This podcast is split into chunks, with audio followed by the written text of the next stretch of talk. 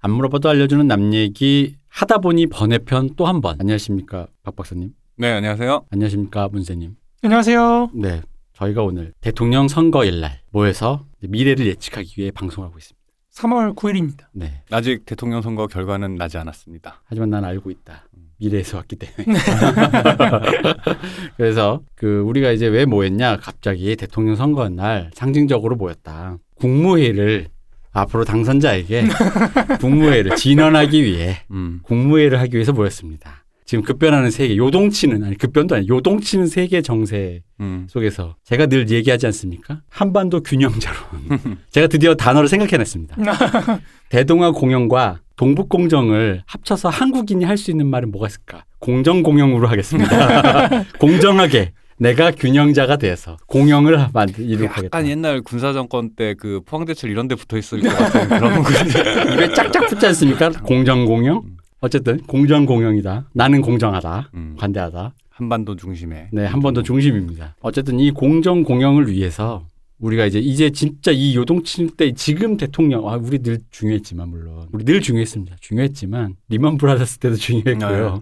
뭐 중요하지 않았죠. 석유 파동 때도 중요했지만 이제 정말 중요한 때가 아닌가. 그래서 이 국무회의를 준비했다. 아, 그 요동치는 세계 정세라는 말이 네. 이게 수사가 아니라 네. 진짜 그 문자 그대로잖아요. 지금 그죠. 상황이. 아, 이런 순간을 목격하고 있는 게 약간 좀 대통령 선거까지 포함해서 약간 좀 초현실적인 기분이 좀 있어요. 그래서 왜 보통 대통령 선거 끝나면 보통 대통령 선거가 끝나거나 혹은 뭐 보궐 선거 이런 게 끝나면 당 대표 혹은 대통령께서 보통 고전적으로 이제 문인 한 명을 끼고 국정을 한번 구상한다 이러면서 갔단 말이죠. 그래서 황마마 씨라든가 황마마 씨라든가 이런 소설가 분들을 끼고 그랬는데 개인적으로 문인을 끼는 게 무슨 의미가 있나? 그런 생각이 요설밖에 더 하겠나? 약간 이런 생각이 시대, 있고. 시대가 바뀌어서 앞으로는 유튜버 뭐 이런 아니, 거 아니 그렇게 치면 우리 옛날에도 스타크래프트 하는 네. 임요한이나 강민을 국정에 반영해라 아. 어, 국방부에 반영해달라 이런 얘기 있었잖아요. 전술가로서. 그렇죠. 어. 그런 것처럼 어쨌든 우리든 우리도 역시 나라를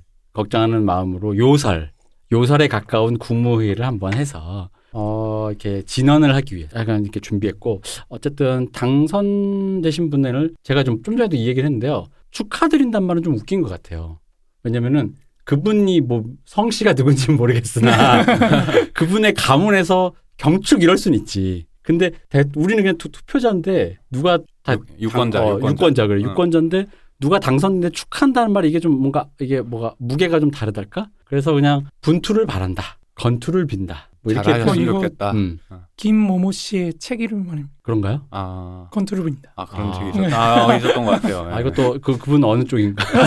요즘에 하도 이게 뭐 어, 이래가지고 이런 걸 다 피해가려고 네. 지금 애써서 방송하고 있습니다. 어쨌든 건투를 빌고 그런 의미로 저희가 국가를 생각하는 마음으로 언제나 안날람 그랬듯이 충심에 가득 찬 마음으로 음. 준비했다.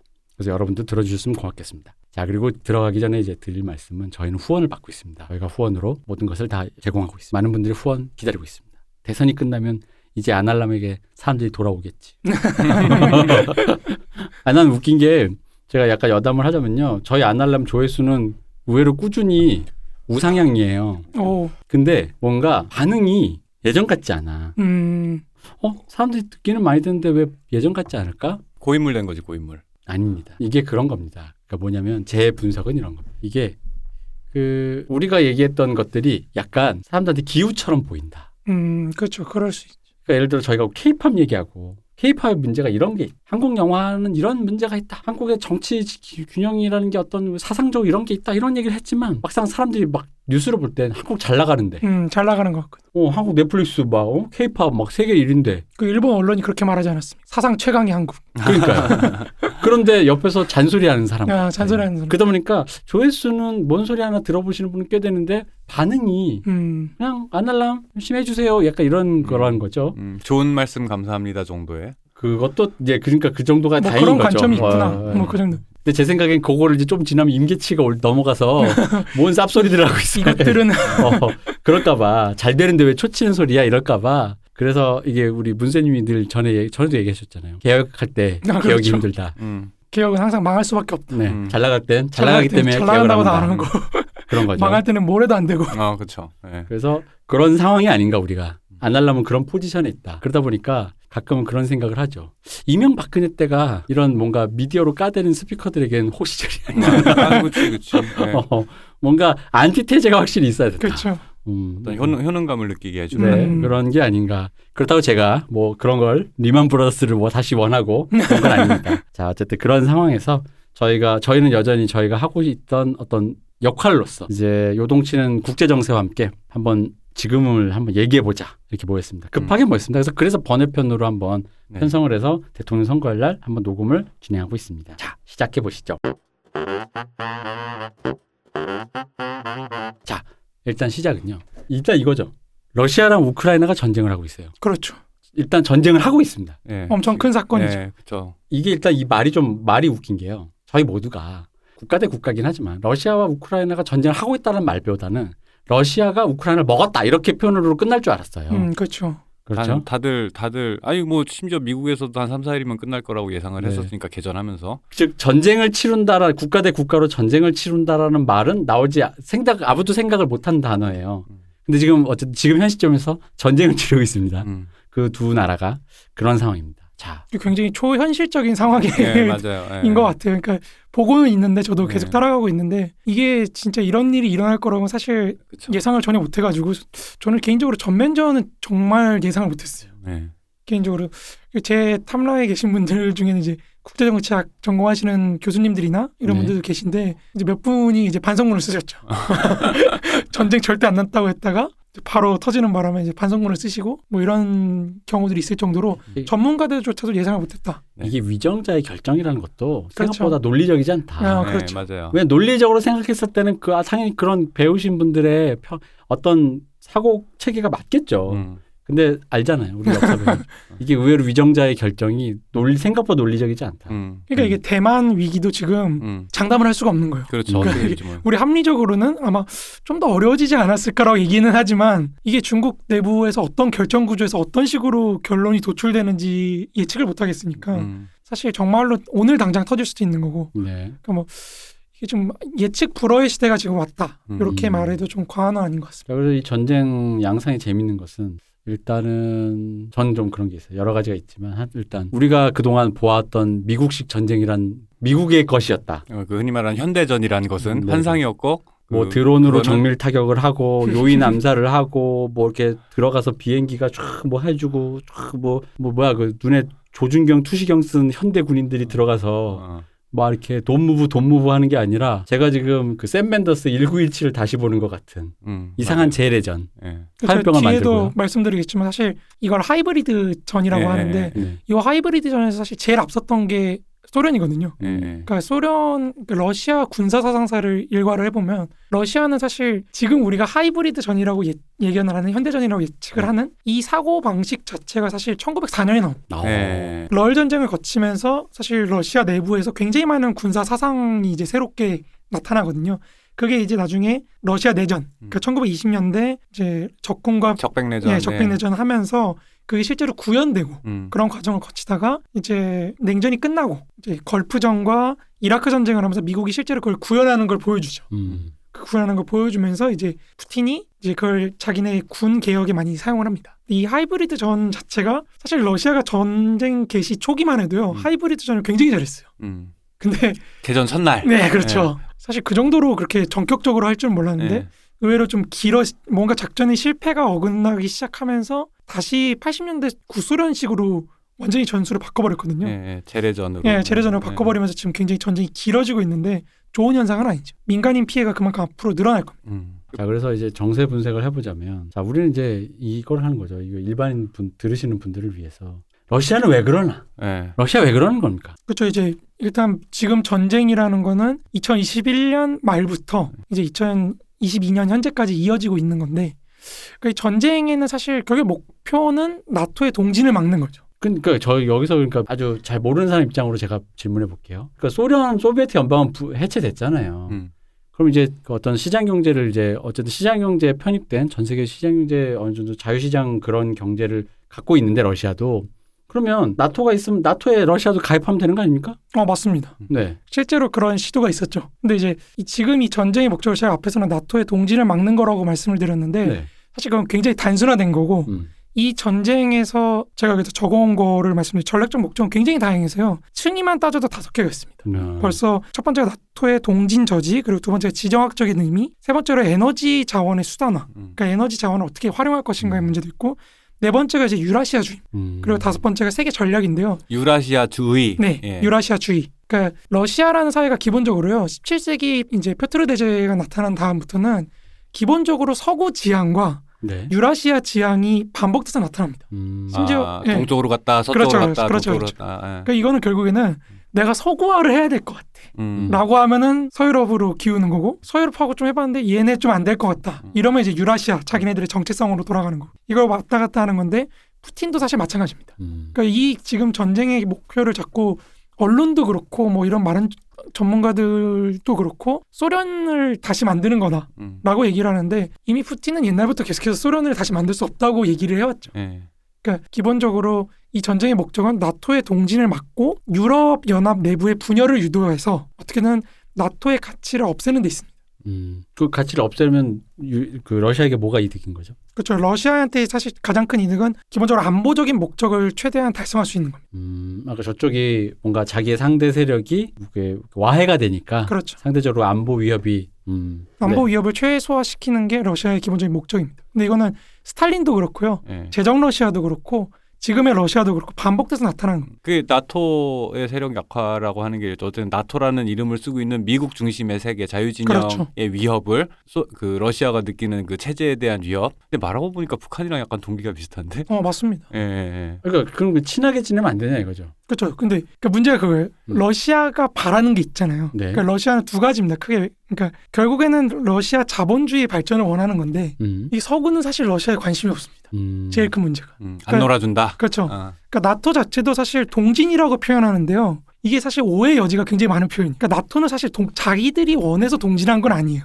음. 중부 유럽의 국가들이 나토에 가입하고 싶어서 그런 거죠. 그렇지. 자유시장 경제 쪽 세제 안에 그렇죠. 편입되고 싶으니까. 그렇죠. 그렇죠. 예. 그쪽 유럽 쪽에 편입이 되고 싶어서 노력을 하고 심지어 폴란, 폴란드 같은 경우가 대표적인데요. 음. 폴란드는 사실 30년에 걸쳐서 나토에 가입할 수 있는 국가 혹은 나토와 군사 무기 시스템을 일치화시키는 개혁 작업을 30년째 하고 있습니다. 음. 음. 그- 그 정도로 열성적으로 바꿔온 건데 음. 이게 뭐 단순하게 표현하자면 사실 체제 경쟁이죠. 음. 그러니까 러시아 쪽에 속하는 것과 음. 유럽 쪽에 속하는 것 중에 어느 게 더 낫냐라고 했을 때 누가 봐도 사실은 그렇죠. 자유 그 예, 유럽 쪽에 편, 유럽 쪽에 편입되는 편입되는 게 게. 낫잖아요. 음. 그러니까 그런 과정에서 이제 러시아가 상대적으로 박탈감을 많이 느끼고 러시아가 안보상의 위기를 많이 느끼고 그러니까 이런 게 계속 중첩돼서 나타나는 거죠. 그러니까, 그러니까 저는 그래서 사실은 그냥 얼핏 들었을 때 나토의 동진 때문에 그랬다라는 말에 약간 확안 와닿는 거예요. 아니 뭐 이제 말로는 그그 저기 뭐야 우크라이나가 나토에 가입을 하면 모스크바까지 400km밖에 안 돼서 그냥 그냥 웬만한 장거리 미사일로 다 바로 직접 타격하면서 뭐 이런데 아니 요즘 세상에 ICBM도 있고 한데 400km건 1000km건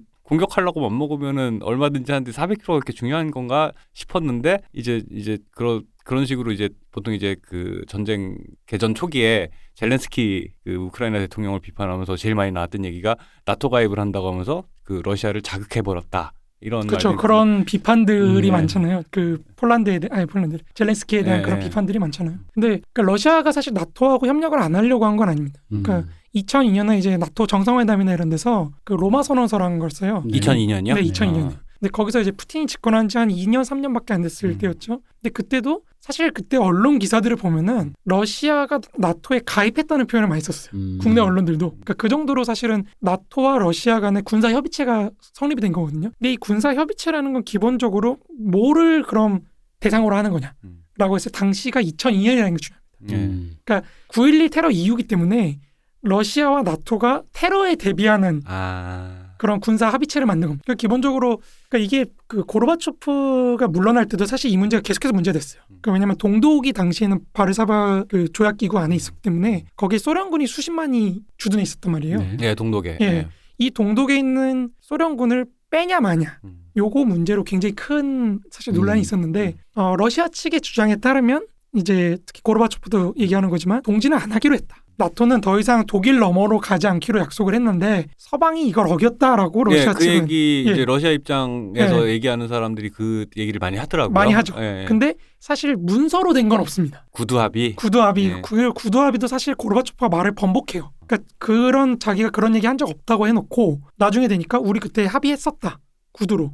라고 얘기하는 거기 때문에 사실 이제 서방 측 입장에서는 러시아가 거짓말하는 거다. 음. 우린 그런 합의한 적 없다. 이렇게 되는 거죠. 음. 그러다 보니까 이제 뭐 어찌 됐든 사실 러시아 측이 그렇게 생각한다는 게 중요한 거죠. 그렇죠. 예, 실제로는. 예, 예, 예. 그러니까 이게 냉전의 기원을 두고 소련이 먼저 잘못했느냐, 미국이 먼저 잘못했느냐를 두고 또 논란이 많거든요. 예, 예. 서방 학계에서도. 그 그러니까 2차 대전 이후의 냉전. 그렇죠, 예, 그렇죠. 그러니까 거기서 냉전의 기원을 이제 아예 그냥 1917년 10월 혁명부터 찾는 사람들도 있고, 음. 그러니까 그 정도로 냉전의 기원에 관한 논의는 굉장히 다양해요. 근데 이제 크게 보자면 전통주의와 수정주의 그리고 신전통주의가 이렇게 많이 반복되는데 전통주의라는 건 이제 소련이 잘못했다는 거죠. 음. 근데 이제 수정주의가 70년대, 60년대부터 나타나는 게 이제 미국의 제국주의적인 전략 때문에 소련이 수세적으로 방어를 하려다 보니까 그렇게 됐다. 냉전이 됐다. 이렇게 하는 거고 이 수정주의를 비판하는 신정통파 혹은 신수정주의파 이렇게 여러 가지 학파들이 또 지금도 경쟁을 하고 있거든요. 근데 이 신정통주의파 그러니까 소련이 잘못했다고 생각하는 입장에 속하는 블라디미르 이제 주보크 같은 러시아계 역사학자들조차도 러시아가 사실 배신당했다 이렇게 음. 얘기를 해요. 아. 이분은 미국에서 활동하시고 심지어 그 스탈린을 굉장히 강하게 비판하고 러시아를 비판하시는 분인데도 이분도 어, 미국이 러시아를 배신했다. 이렇게 음. 말씀하세요. 그러니까 그분 이제 설명에 따르면은 러시아는 사실 우리가 냉전에서 승리했다고 하지 않잖아요. 음. 보통 우리가 냉전에서 소련이 져서 음. 패망했다. 그죠? 뭐 이렇게 얘기를 하는데 주보크 선생의 이제 분석에 따르면 러시아인들이 보편적으로 갖고 있는 사고는 러시아 가 냉전의 승리자라는 거예요. 아 그래요? 네. 그러니까 왜냐하면 소련을 무너뜨린 게 러시아라는 거죠.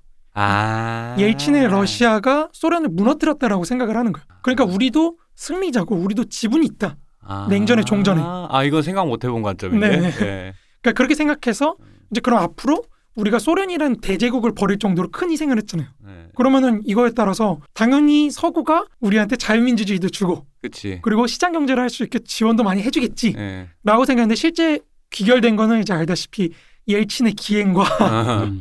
알코올 중독에 의한. 그렇죠 알코올 중독에 의한 올리가르들의 어떤 난립 그러니까 올리가르라는 건 이제 그 우리나라로 치면 재벌 같은 겁니다. 아. 이 재벌들인데 재벌 집단들이 이제 그 소련은 사실 국유화가 전체잖아요. 예. 이 국유화를 이제 민영화 시키거든요. 예. 이 민영화 시키는 거를 굉장히 발 빠른 사람들이 차지를 합니다. 아 그 그 첼시 구단주 아브라 네, 맞습니다. 그런 사람 맞습니다. 로만 아브라비치 같은 그분은 그런, 올리가르 중에 거의 유일하게 살아남은 사람이죠. 네. 아 그래요? 네. 아, 예. 올리가르들이 이제 실로비키라고요. 음. 그 러시아 제복 입은 사람들이라는 뜻이거든요. 음. 그러니까 푸틴 같은 사람. 아, 이 사람들이 이제 싹 숙청합니다.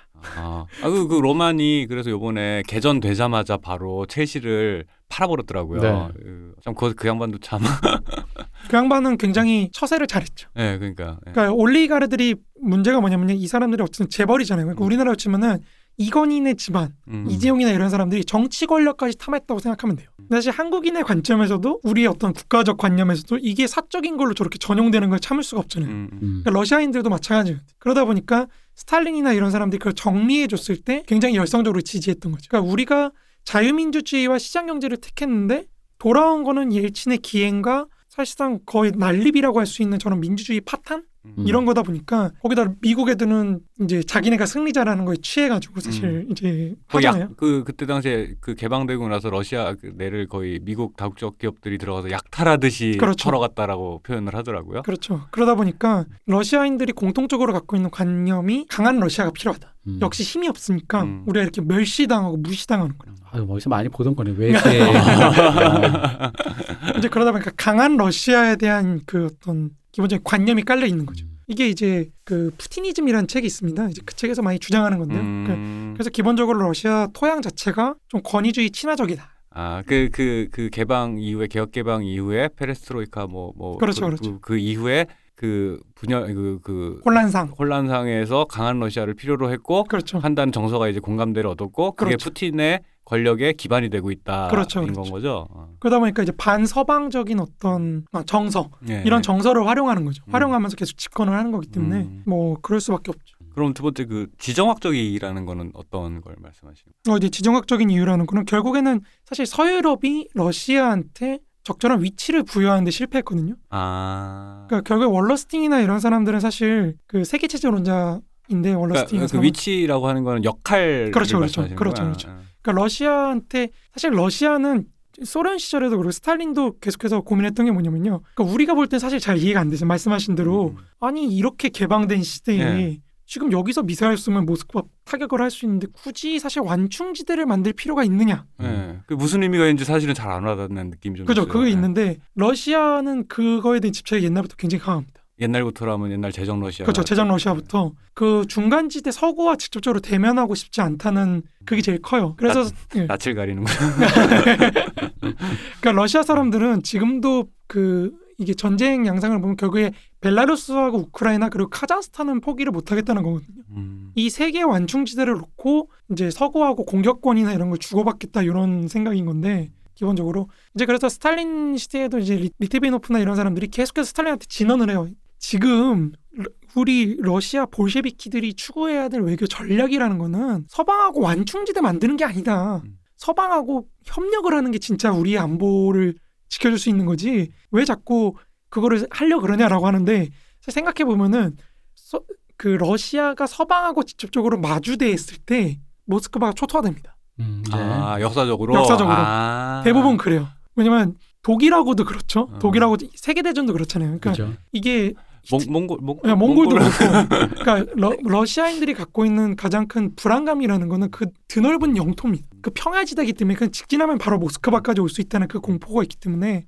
이제 그런 거에서 자꾸 그 완충지대를 설, 설정을 해서 거기서 일단은 막아야 된다. 아 되게 생각보다 직관적인 불안이네요. 어, 약간. 직관적인 불안인 거죠. 음. 그 그래. 거기에 그거 하나가 더 있잖아요. 모스크바가 서유럽 쪽에 가까이 있단 말이에요. 예, 예, 그러니까 이게 나라가 크단 말이에요. 예. 사실은 왜 아시겠죠? 땅덩이가 넓은 나라의 불안은 뭐냐면 구석구석까지 중앙 집권적인 맞습니다. 국가를 맞습니다. 유지해야 맞습니다. 되는데 이게 이쪽에 있다 보니까 너무 넓다 보니까 한쪽이 문제가 있으면 저쪽 한쪽이 등한시가 된단 말이에요. 네, 네. 그게 뭐 우리 흔히 말하는 모스크바에서 예를 들어 근처에서 우크라이나 근처에서 독일이랑 전쟁을 하고 있으면 갑자기 일본이 올라와가지고 아, 맞아요, 맞아요. 시베리아로 뭐 아. 올라와서 이러면 이- 이게 연락도 그렇고 네. 지금 상황에서 좀 대응이 힘든 바로 대응이 어, 바로 안 된다. 지금 아. 같은 시대에도 솔직히 바로 대응하기 쉽지 않거든요. 왜냐면 음. 눈앞에 펼쳐지는 우리처럼 포항이 어디다 이런 느낌이 그렇죠. 아니거든. 이게 대륙 반대편이란 말이에요. 맞아요. 음. 그러다 보니까 이 불안감이라는 게 기본적으로 그러니까 안보를 생각했을 때 당연히 자연스럽게 올라올 수밖에 없는 불안감이에요. 음. 이게 그러니까 우리가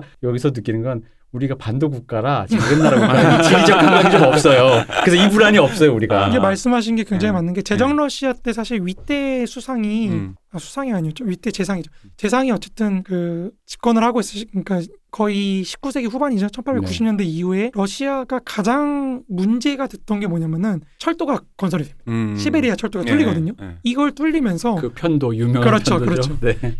이 시베리아 쪽의 안보와 유럽의 안보를 동시에 고민을 해야 되는 거예요. 그죠. 아. 러시아의 고민이라는 음. 거. 그러다 보니까 러 전쟁이 사실 그것 때문에 터지는 거거든요. 네. 그러니까 이 러시아는 스탈린도 그렇지만 션즈와나 이런 교수가 계속해서 말하는 게 러시아가 왜 자꾸 만주를 탐하느냐. 음, 음. 요 만주를 탐하는 이유가 사실 무슨 계속 우리는 남하 정책을 음. 얘기를 하지만 러시아 입장에서는 거기를 해놔야 중간지대로 만주를 설정을 해놔야 자기네가 안전하다고 느끼는 거예요.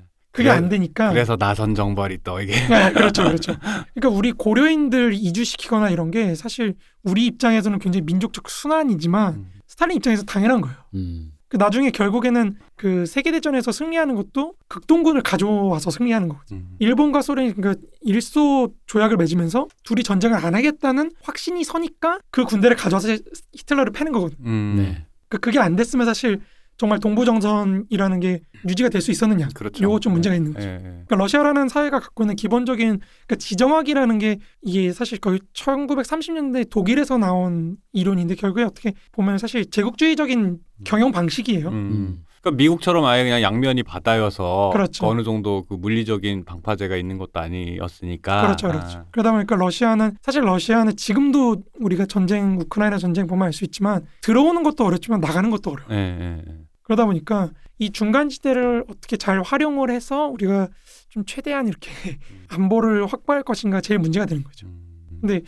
지금 상황을 보면은 사실 나폴레옹 전쟁 때부터 계속해서 문제가 됐던 게 뭐냐면 러시아드 러시아가 갖고 있는 고민이라는 거는 군사력 동원을 최대한 안 하는 겁니다. 왜냐면 너무 퍼져 있고 힘들다 보니까 모아서 한타를 치는 게 쉽지가 않아요. 예, 예, 예. 음. 요, 요 지금도 그러는 것 같더라고요. 그렇죠. 지금도 예, 그렇다 보니까 예. 왜냐면 이렇게 뻘이 돼 버리니까 네. 진흙 빠지고 이러다 보니까 결국에는 이제 최대한 외교적으로 상대방을 분열시킨 다음에 음. 마지막 한타로 치고 들어가는 거예요. 음. 그게 이제 사실 19세기, 17세기부터 러시아가 꾸준히 해온 하던 전략이다. 전략 중에 아, 하나인데 아, 어, 쉽지가 않죠. 아. 예. 그 이게 이게 되게 그 설명을 듣고 보니까 약간 담장이 없는 집에 살, 사는 어, 그렇죠, 기분이랄까? 뭐 요거 아 그렇게 생각하면 약간 이해가 될 것 같기도 하네요. 그럼 어쨌든 그래서 친하게 지낼 수 없으니까 그럼 전쟁을 일으켰다. 결국 그런 거 아닙니까? 음, 어 그렇죠. 네. 근데 이제 그러면- 지정학적인 이유가 또 하나가 있는 게 그러니까 러시아가 그러면 이 중동부 유럽을 어떻게 인식하느냐가 제일 큰 문제입니다. 음. 네. 그러니까 러시아인들이 아까 울분이 좀 있다 그랬잖아요. 그러니까 네. 러시아인들이 갖고 있는 울분이 포인트가 세 가지예요. 한 개가 냉전의 종, 종결이 있고요. 네. 또 하나가 히틀러의 나치를 막았다. 아, 우리가 나치를 막을 정도로 엄청나게 큰 희생을 했는데 우리를 인정을 안 해준다. 예. 요게 있고요. 마지막 세 번째는 나폴레옹 전쟁. 음. 나폴레옹 전쟁도 막았고 우리가 히틀러도 막아줬고 냉전도 끝내면서 우리가 유럽과 문명을 지켰는데 그, 그 냉전 끝낸 건 잘 모르겠는데 그 히틀러를 이겼다라는 거는 러시아인들, 소련인들에게 되게 큰 자부심인 것 같더라고요. 그렇죠, 그렇죠. 그 나치를 우리가 막아냈다라고 하는 게. 아 그거는 Call of Duty를 해보시면 안 해본 사람조차도 그 뽕이 차올라요. 마지막에 독일 제가 러시아군으로 참전해서 심지어 왜 시체에서 총을 주워서 아, 맞아요. 가라는 네, 우라 그- 돌격하는. 예, 그, 그 미션을 대표적인 받고. 어쨌든 그 게임에서 거기서부터 시작해서 일개 이등병 그, 시작해서 그 장면 그, 그 Enemy of 맞아요. 네, 네. 거기도 나와요. 거기 나오잖아요. 네. 마지막에 베를린 의사당을 들어가서 잔당을 이제 마지막 이제 떨거지들이 설 그 하고 그 러시아기를 그 의사당에 꽂을 때 게임이 끝나는데 그때 변방에 있던 남한에 있던 그냥 일개 일개의 나- 사람이 그 엄청난 뽕이 차오르거든요. 내가 전쟁을 끝냈다. 내가 진짜 끝냈다. 여기서 네. 여기가 끝이다. 그 지금도 보면 푸틴이 나치 드립을 그렇게 치는 거 보면은 그 약간 기억이 엄청 큰 거죠. 예, 예, 그러니까 젤렌스키는 나치는 아니죠. 예, 음. 근데 사실 우크라이나 라는 지역이 네. 나치 친화적인 건 사실이에요. 예, 예, 그러니까 예. 왜냐면 옛날에 30년대 전쟁을 할 때 그 나치 쪽에 붙은 쪽들이 독립 좀 시도했던 분들이 네. 많고 민족주의자분들이 많 조심스러운데 네. 말씀하기가 그런 쪽들이 많다 보니까 연관된 건 어느 정도 있어요. 네, 그렇다고 하더라고. 그 지금 그 지금 이게 전황 지도 이런 거 보면은 남쪽에 그 마리우폴 이라는 지역에서 지금 고군 엄청난 선전을 하고 있는 고군분투하고 있는 그 부대가 있는데 부대 이름도 약간 게임에 나오는 거 되게 멋있어. 아조프 연대라고. 근데 그 양반들이 지금 정규군에 편성이 돼서 많이 걸러 필터링을 했다고는 하는데 원래 최초 민병대 시절에는 약간 극우 분자들이 많은 그런 민병대였다라고 하더라고요. 근데 계속 이겨. 근데 왜 이름이 아조프연대야? 이거 약간 약간 SF 소설 이름 같지 않아요? 아시모프요? 근데 이게 우크라이나가 그러니까 우크라이나는 러시아한테는 굉장히 중요한 지역이에요. 그러니까 음. 제가 말 이해를 자주 드는데 레닌조차도 여기는 포기를 못해요. 아, 음. 그 곡창지대라서 그런 건가요? 곡창지대도 있지만 그 우크라이나가 먹히면 바로 모스크바로 직진합니다. 아, 곡창지도 있고 특히 이제 항구 쪽 흑해하고도 예, 끊겨버리기 예, 때문에 예, 예. 만약에 여기를 뺏기면 러시아는 존립 자체가 흔들려요. 아, 아, 저는 궁금한 게이 흑해가 거의 내륙 이 바- 뭐라 해야지 내륙해라 해야 되나? 어쨌든 그 터키 고 콘스탄티노플 그렇죠, 그렇죠. 거기 밑을 이스탄불이라 그래야지. 그 밑을 안 지나가면은 통과할 수가 없는 바다인데 그렇게 중요한가요? 그게? 그렇죠. 이 원래 이 그 흑해 지역이요 고대 그리스부터 곡창지대로 아, 그러니까 아테네 제국의 근간이 사실 흑해 그쪽에서 음. 들여오는 곡물입니다. 음, 그 곡물 그래서 사실 아테네가 해양 제국을 건설하는 게 음. 저기 우크라이나 쪽에 있는 곡창지대를 원활하게 유통시키기 위해서거든요. 그러니까 그 정도로 물류가 많이 돼 있고 아, 제정 러시아도 가장 확보하려고 했던 지역이 말씀하신 대로 콘스탄티노플. 예, 예, 그러니까 예. 그쪽 지역을 확보해야지 동지중해 쪽까지 러시아가 나갈 수가 있거든요. 아, 근데 요거를 못하게 하니까 아, 이제 우리가 크림 전쟁이라고 하는 것도 사실 거기까지 가는 거거든요. 예, 예. 터키를 밀어내고 콘스탄티노플 차지해가지고 동지중해로 나가려고 하는 제정 러시아를 음. 영국하고 프랑스가 오스만 제국을 도와주면서 박은 거거든요. 예, 예, 예. 그러니까 여기가 사실 흑해까지 못 내려가면은 이제 거기서 확장될 수가 없는 거예요. 러시아는 완전히 고립되는 겁니다. 그러니까 요번에 이스탄불 저기 터키에서 러시아 선박들 막아버리는 거 보고서는 약간 이거 책에서 본 얘기 같은데 이게 현실에서 그렇죠, 그렇죠. 벌어지고 있다고 그렇죠, 약간 그렇죠. 이런- 근데 그러니까 이것도 모르는 사람이 얘기하면 아까 고립이 된다라는 말 자체가 이해가 안 될 수. 그, 그렇죠. 왜냐면은 우리도 반도니까. 음, 음. 그러니까 그럼 그렇게 살면 되는 거야. 거, 거기 서- 선 긋고 나라 선 그었듯이 그러고 살면 되는데 음. 왜 고립을 할? 그러니까 왜 그걸 고립이라고 느끼느냐 느끼고 인식하냐 이게 확장 왜냐면 우리는 지금 현대 21세기에 사는 사람으로서 그런 확장을 제국주의적 침략의 느낌으로 이미지화하다 보니까 굳이 그런 이미지가 있음에도 불구하고 그거를 감수하면서까지 그걸 고립으로 느껴서 그런 행위를 하려고 하느냐 음. 이게 이제 궁금한 거죠 세계 이게 표트르 대제부터 시작된 건데요. 네. 러시아가 바다로 나갈 수 있는 길은 발트 쪽으로 나가는 길이 있고요. 네. 북해 쪽으로 연결되는 네. 그쪽으로 가는 길이 있고 흑해를 통해서 동지중해 쪽으로 나가는 네. 길이 있는데요. 둘 다 막힙니다. 아. 그러니까 러시아는 내륙을 그러면 안 그, 방법이 그럼 육지로 가는 수밖에 없잖아요. 네. 육지로 가려면 폴란드나 우크라이나나 이런 쪽들을 거쳐가지고 서유럽까지 가야 되는데 음. 이 길에 드는 비용이 너무 커요. 음. 기본적으로 음. 나가는 게 쉽지가 않습니다. 음, 음. 그러다 보니까 러시아가 계속해서 고민하는 게 어떻게 하면 우리도 해양으로 나가서 좀 더 원활하게 수입을 할 것인가 요기 되는 그, 거거든요. 그, 그 부동항 그렇죠, 부동항이라고 하는.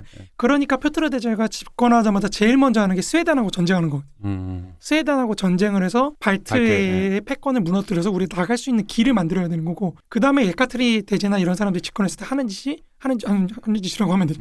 하는 게 저기 흑해 쪽으로 내려가는 겁니다. 음. 흑해 쪽으로 내려가서 이 뚫어내 나가는 건데 잘안 되죠. 그럼 그러니까 저 여기서 궁금한 게 그러면은 소련을 해체할 당시에 역사적으로나 지정학적으로나 그렇게 중요한데 왜 우크라이나 지역을 떼 떼에서 분리를 시킨 건가? 그때 지금 보면 그거는 이제 러시아 애들도 그렇게 하기 싫었어요. 아 그래요? 사실은 원래는 소련을 유지하려고 했던 게 최후까지 유지하려고 했던 게 우크라이나, 카자흐스탄 그리고 벨라루스만 있으면 어. 네. 소련 체제를 유지할 수 있다. 아 예, 이렇게 예. 생각했는데 예. 소련 체제를 유지하기가 힘들죠. 어. 러시아가 이제 포기를 한 거죠 그걸. 아 거기가 감당이 안 돼. 그렇죠. 유지 감당이 안수 되는 없다? 거죠. 이미 아. 제국은 붕괴 붕괴 이제 연쇄적으로 붕괴하고 있었던 시절이고 예, 예. 이게 더 이상 불가능한 거죠. 그러니까 제가 얼핏 듣기로는 그 이제 우크라이나가 이제 스- 소련 소련 시절이죠. 소비에트 연방 시절에 그 우크라이나 지역이 워낙 농업 말고 나는 게 없으니까 그 공산당에서 그 니들도 산업적으로 좀 기반이 있어야지 하고 떼서 준 게 돈바스 지역하고 그렇죠. 지금 문제가 되는 돈바스하고 크림이다. 그래서 지금 현재 우크라이나도 돈바스하고 크림 포기하면 되잖아데 못 포기하는 게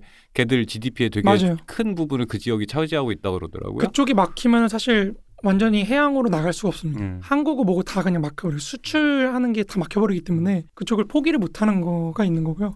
아, 그리고 예. 문제가 뭐냐면 러시아는 결국 유럽 국가입니다. 음. 음. 지정학적으로 유럽에 가까워요. 네. 그러니까 아시아 쪽에서 자기네 정체성을 찾는 경우가 많은데 특히 유라시아주의나 이런 거에서 음. 그쪽에 너무 사람이 없어요. 음, 그러니까 벌판 그냥 쪽에, 황무지. 예. 황무지고 이게 시베리아, 호랑이- 개발도 안 돼 있고. 네, 개발도 안 돼 있고. 음. 호랑이밖에 없는. 어. 그러니까 이게 지금 사실 결국엔 죄수들, 다- 죄수들. 다 비슷해요. 결국엔 네, 네. 역사적으로 찾아보면 스탈린이 사실 세 계대전 끝나고 가장 미국하고 영국한테 많이 요구했던 게 뭐냐면요. 강하게 요구했던 게 리비아에다가 항구 짓게 하는 거였어요. 아. 리비아에 군사기지를 짓게 해달라는 게 스탈린의 가장 큰 요구였어요. 아. 우리가 적군이 수천 명이 죽었다. 붉은 군대가 네. 수천만 명이 죽었으니까 우리 동유럽도 포기할 테니까 리비아에 군사 해군 기지 하나만 짓게 해달라고 했어요. 근데 그 문제가 나중에 이제 전에 50년대 실제로 거기서 많이 분쟁이 미국 영국이랑 많이 일어나잖아요. 그렇죠. 근데 처칠이 절대 안 된다고 예, 했죠. 예, 예. 그거는 절대 안 된다. 음. 러시아가 지중해에 진출하는 건 절대 안 된다고 했고 이제 특히 터키도 사실 거기서 이제 안 하다 보니까 예. 찬성을 안 하다 보니까 결국에는 거기가 막히죠. 아. 리비아로 못 가고. 그러니까 지금 시리아에 간 이유가 사실 그런 거예요. 예. 그런 해-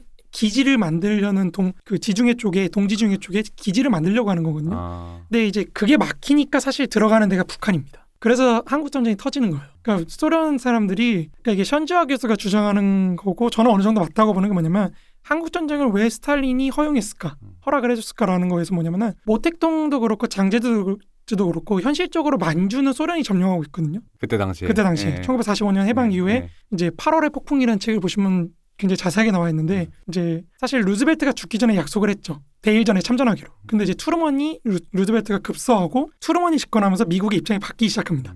미국은 어 전후 질서를 생각해 보니까 이게 소련이 저 아시아에 지분 갖는 게 영 좋은 일이 아니다. 예, 예. 왜냐면 이미 리비아에서 리비아 지분을 달라는 것 자체가 이것들이 불순하다. 아. 이렇게 생각하는 거죠. 미국 애들은. 근데 이제 어쨌든 루즈벨트가 살아있을 때 미국이 이제 대일전에 참전을 해라라고 요구를 했기 때문에 소련은 일소 조약을 깨면서까지 이제 참전을 하는 거거든요. 음, 스탈린이 참전하면서 내려온 생각하는 게 그거죠. 만주 정도까지는 우리가 계속해서 점령을 해야겠다. 음. 요걸 생각을 하는 건데 사실 중국이 아무리 힘이 약해져 있어도 중국이 역사적으로 만주의 영유권을 지배할 수 있는 권한이 있는 건 사실이거든요. 아유 만두는 우리 거지. 거기 광야야 아, 우리 뭐 거야. 광야. 어.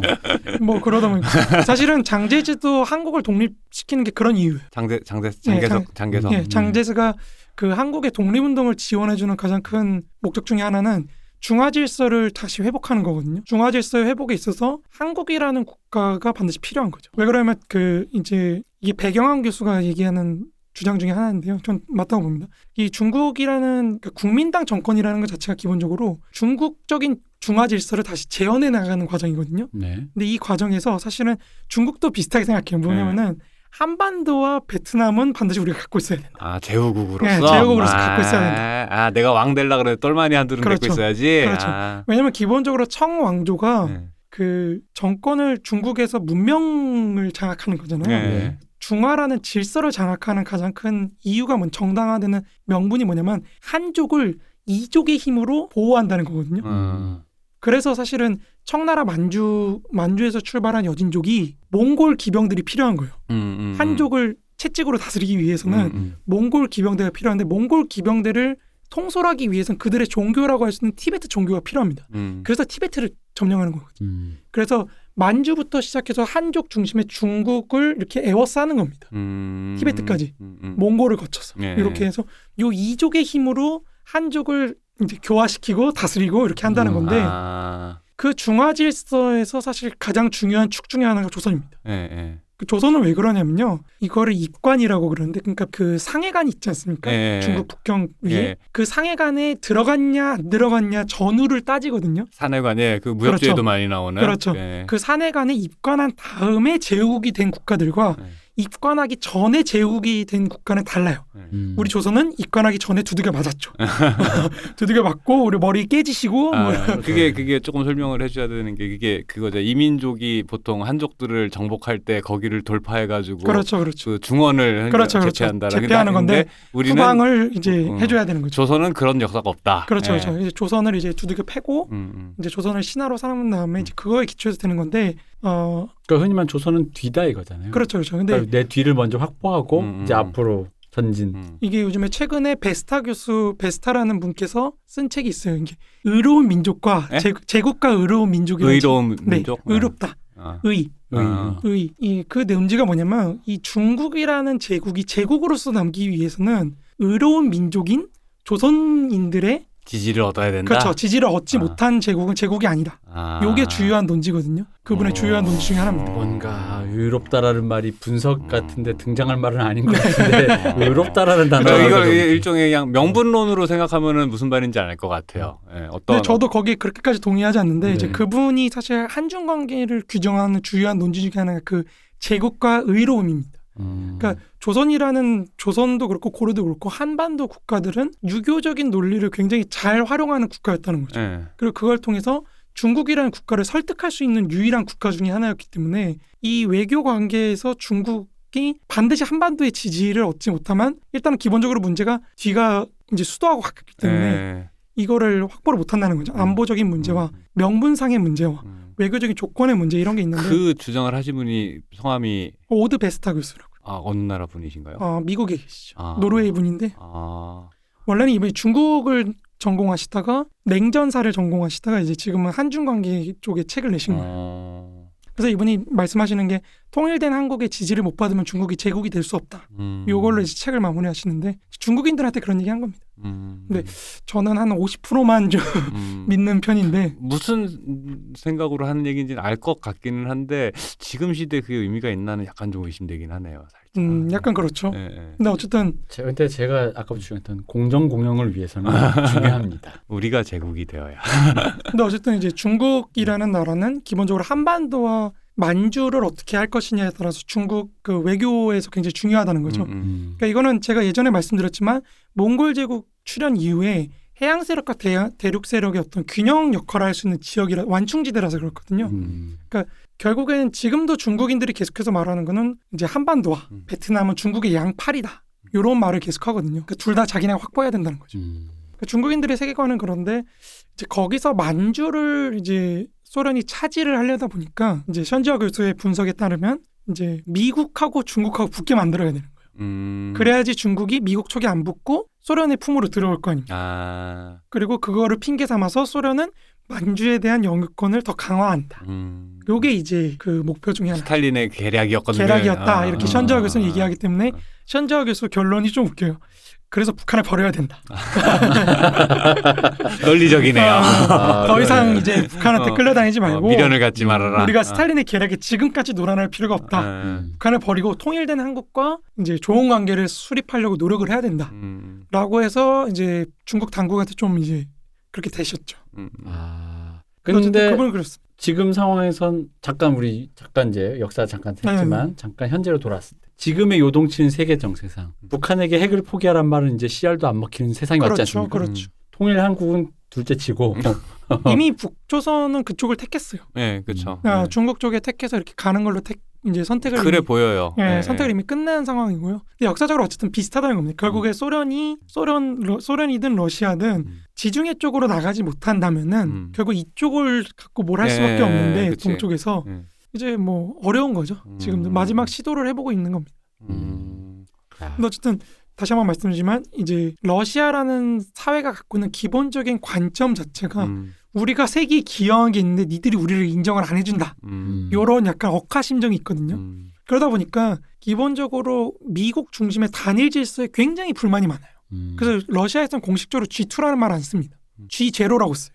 아 그래요? 네. 어. 그러니까 아무도 없다. 아. 무극 체제, 단일 체제가 아니고 무극 체제. 아무도 음. 그렇기 때문에 자기네들이 약간 어. 있는 걸 없는 없다 우기는 느낌이 살짝 없잖아 있긴 한데. 그 wishful thinking 아니에요?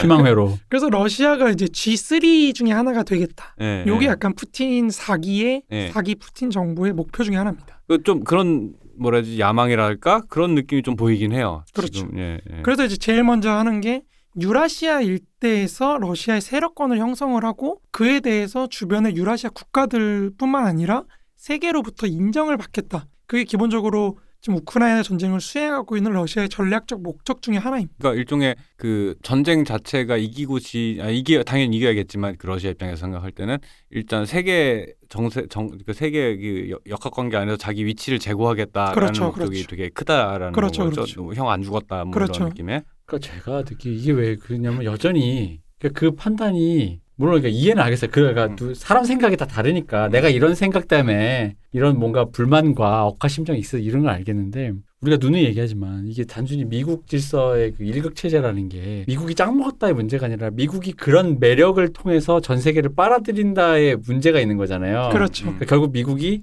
와서 예를 들어 중국의 수제인데 MIT 왔더니 잘해서 실리콘밸리 하면 그만큼 돈도 주고 대접도 해주고 우리 PC도 이제 해가지고 동행이나 차별도 안 하고 이제 뭐 여러 가지 많이 돼요. 막 이렇게 하는 어떤 세계의 어떤 그런 질서상에서 무언가 아젠다를 던지는 역할을 해왔고 어쨌든 간에 그것 때문에 어쨌든 그 체제가 돌아가는 것이고 거기에는 이제 경제적인 것도 당연히 방금 말씀드린 그런 보상이라든가 여러 가지가 그 물려왔는데 단순히 제가 말씀드리고 싶은 거죠. 소련이 그걸 하고 싶으면 소련이랑 그 넓은 땅덩이가 대동아 공영이든 뭐든 간에 경제 체제로서의 어떤 단위라든 균이라든 어떤 매력과 어떤 체제로서 일관성이라든가 그리고 그게 이 체제가 세계에서 기여하는 어떤 저력 같은 게 증명이 돼야 되는 거잖아요. 그렇죠. 근데 그거를 전쟁으로 푼다라는 게 그게 이게 내가 제가 생각엔 이게 왜 이게 어느 세 어느 시기를 살고 있는 거야 약간 이런 생각이 드는 거죠. 저, 저도 그 지점에서 사실 모순이라고 생각해요. 예, 네. 맞아요. 뭐냐면 결국에는 소프트 파워가 없다는 그러니까 거거든요. 러시아. 이게. 그 그런 분석을 본 적이 있어요. 그러니까 우크라이나의 그 결사항전이라는 게 사실은 이제 그거 그 우크라이나의 결사항전에 뽕을 맞은 그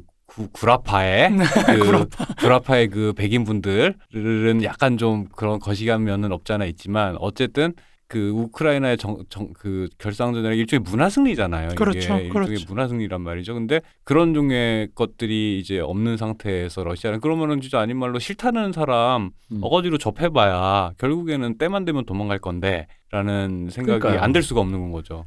그러니까 먼저 해야 될 건 내부를 단도려고 내부의 경제 체제가 외부에게 영향을 주고받을 수 있을 만큼의 매력과 저력을 길러서 그것이 이제 사람들을 하고 이 경제 체제가 함께 그래서 그만큼의 저력이 갖춰져야 되는 문제인 거지. 아까 말씀 소프트 파워 이게 단순히 어디를 막고 어디를 쥐고 있다고 해서 방금 말씀하신 것처럼 틈만 나면 도망가래를. 이렇게 그 뭐야 그러니까 선녀 선녀 옷을 숨긴다고.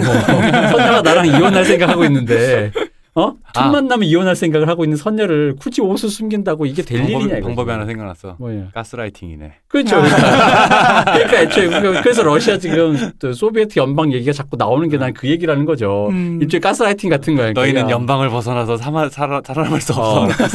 흔히 말하 이게 좀 더 심하면 그거잖아. 우크라이나한테 너희 속고 있어 서유럽에. 이거잖아. 이게 약간 그러니까 그런 느낌이 뭔가 그러니까 지금 그 제가 그래서 이해가 안 되는 거예요. 이게 이 모순됨이 지금 세계 경제 혹은 세계가 그렇지 않다 하더라도 세계 사람들이 그런 이미지 아까 말한 문화 승리라고 느끼는 게 그런 이미지를 갖고 있단 말이야. 그러니까 전면전이란 건 아닌 밤중에 홍두깨인 거고 또 다른 의미로 얘기하면 조금 이기적으로 얘기하면 북반구 사람 기준으로는 남반구에 미개한 사람들이 하는 거지 북반구에 백 원피시한 아니, 그러니까 북반구, 아, 나 왜냐면 솔직히 아니, 이번에 전쟁에 백인 아저씨들이 열광하는 게. 열광하는 걸 보는데 좀 그렇게 빈정이 상하는 게 그거 아, 그 저도 그래요. 지점이에요. 저도 좀 많이 상했어요. 그게 음. 웃긴 게 그 좀 젊은 친구들 이제 20대 이런 친구들은 좀 이 전쟁 자체가 주는 비주얼에 충격을 많이 받더라고요. 아, 그러니까 한국이요? 네, 한국에서 아. 왜 그러냐 생각해보니까 자기들이 철들 인식 의식이라는 게 생긴 이후에 전쟁을 본 적이 근데 실은 있거든. 왜 왜 당장 아프간 전쟁도 있었고 아, 있었는데 그렇죠.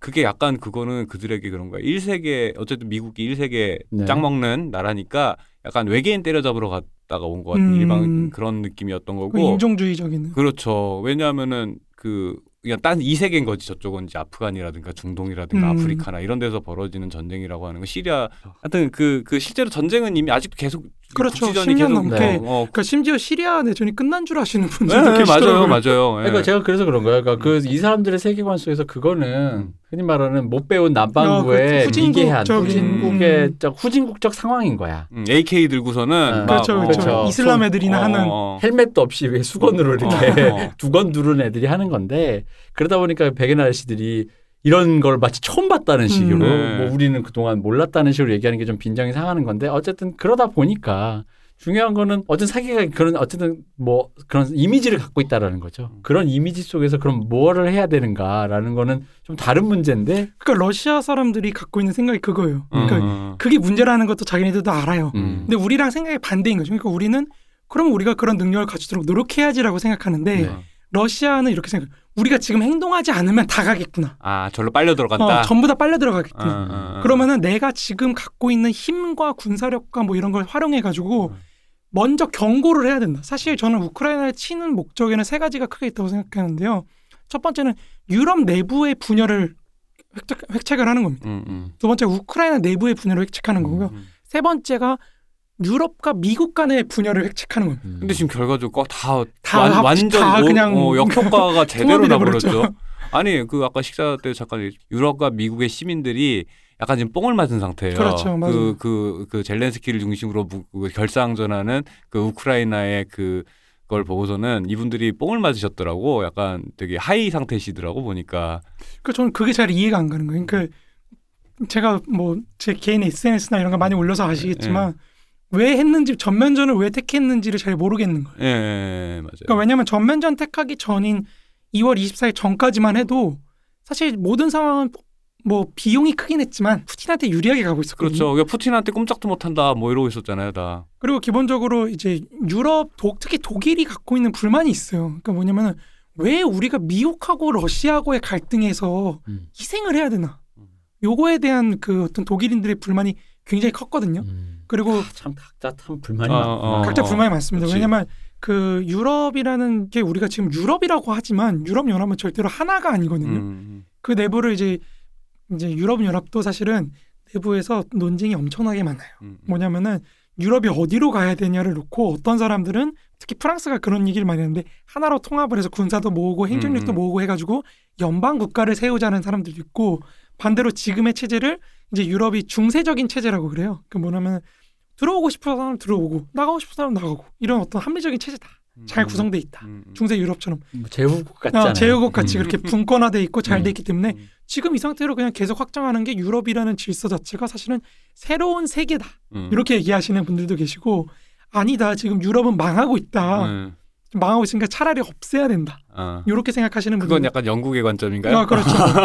그 입장들이 다 다른데 기본적으로 독일을 비롯한 이제 중부 유럽과 그리스를 비롯한 남부 유럽과 그리고 프랑스나 이런 쪽을 비롯한 서부 북서부 유럽하고 이게 다 달라요 입장들이. 음, 그렇겠죠 네, 아무래도. 입장들이 다 다릅니다. 그러니까 러시아 가스에 대한 입장들도 기본적으로 다 달라요. 음. 뭐냐면은 중부와 남부 쪽들은 러시아 가스 쓰는 게 왜?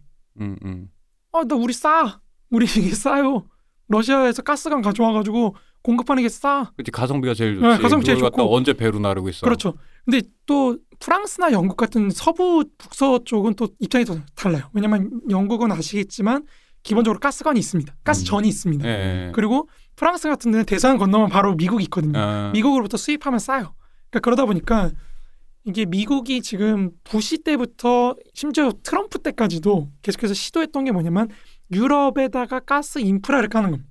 아 미국산 가스를 예. 팔수 있게. 그렇죠. 예. 근데 이제 독일 입장에서는 그거예요. 솔직히 말하면 야 우리가 러시아한테 종속되는 거나 미국한테 종속되는 거나 우리 입장에서 보면 도찐 개찐 아닌가? 음. 이런 생각을 합니다. 광해군인데. 네.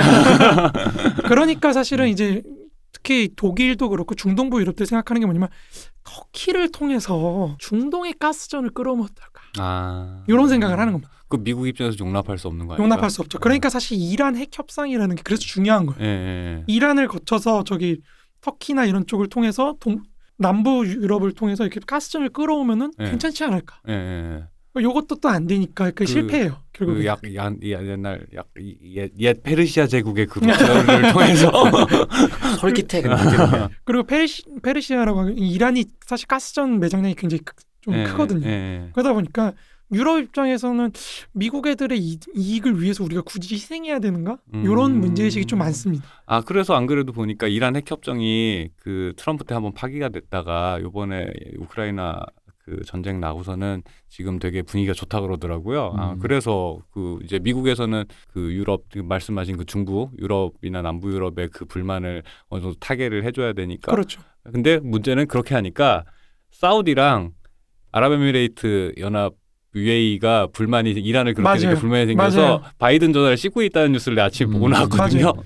그러니까 지금 문제가 뭐냐면 트럼프가 시도했던 중동 개편안이 뭐냐면 결국에는 이스라엘은 자본은 있거든요. 음. 근데 이걸 개발할 수 있는 인력이나 인구나 이런 게 부족해요 네, 상대적으로 네, 그러다 네.보니까 순위파 왕조들을 끌어들인 음. 순위파 왕조들 그 개- 사우디아라비아나 그, 그 개발에 네. 어, 이스라엘부터 시작해서 사우디아라비아나 이런 쪽으로 통하는 순위파 왕조 국가들을 묶어서 어, 음. 한 축으로 삼고 이제 이란을 비롯한 시리아나 뭐 이라크 이쪽에 시아파 계열도 있잖아요. 여기를 하나 묶어서 또 하나 삼고 음. 이두 세력의 근대화를 놓고 대결하는 방향으로 개편을 하려고 그랬던 게 이제 트럼프의 중동 전략 중에 하나라고 해석하는 분들 계십니다. 음. 전략이란 게 있었던 건가? 음. 그러니까 유일하게 트럼프가 잘했던 게 그런 중동 아. 전략이라고들 많이 얘기를 아 하죠. 그래요? 예. 아. 아 그러니까 왜냐면 전략 트럼프와 전략이란 말이 아까 왜 당선자 축하와 같은 것처럼 이게 또 이게 매치가 잘 안 돼서 아, 제가 지금 그래서 안. 어울리는 단어긴 그렇죠. 하죠. 네. 그러니까 왜 그러냐면 트럼, 트럼프가 그 이스라엘을 수도로 인정을 해줬잖아요. 거기다 음, 공, 음, 음, 공관을 갖다 놨거든요. 그러니까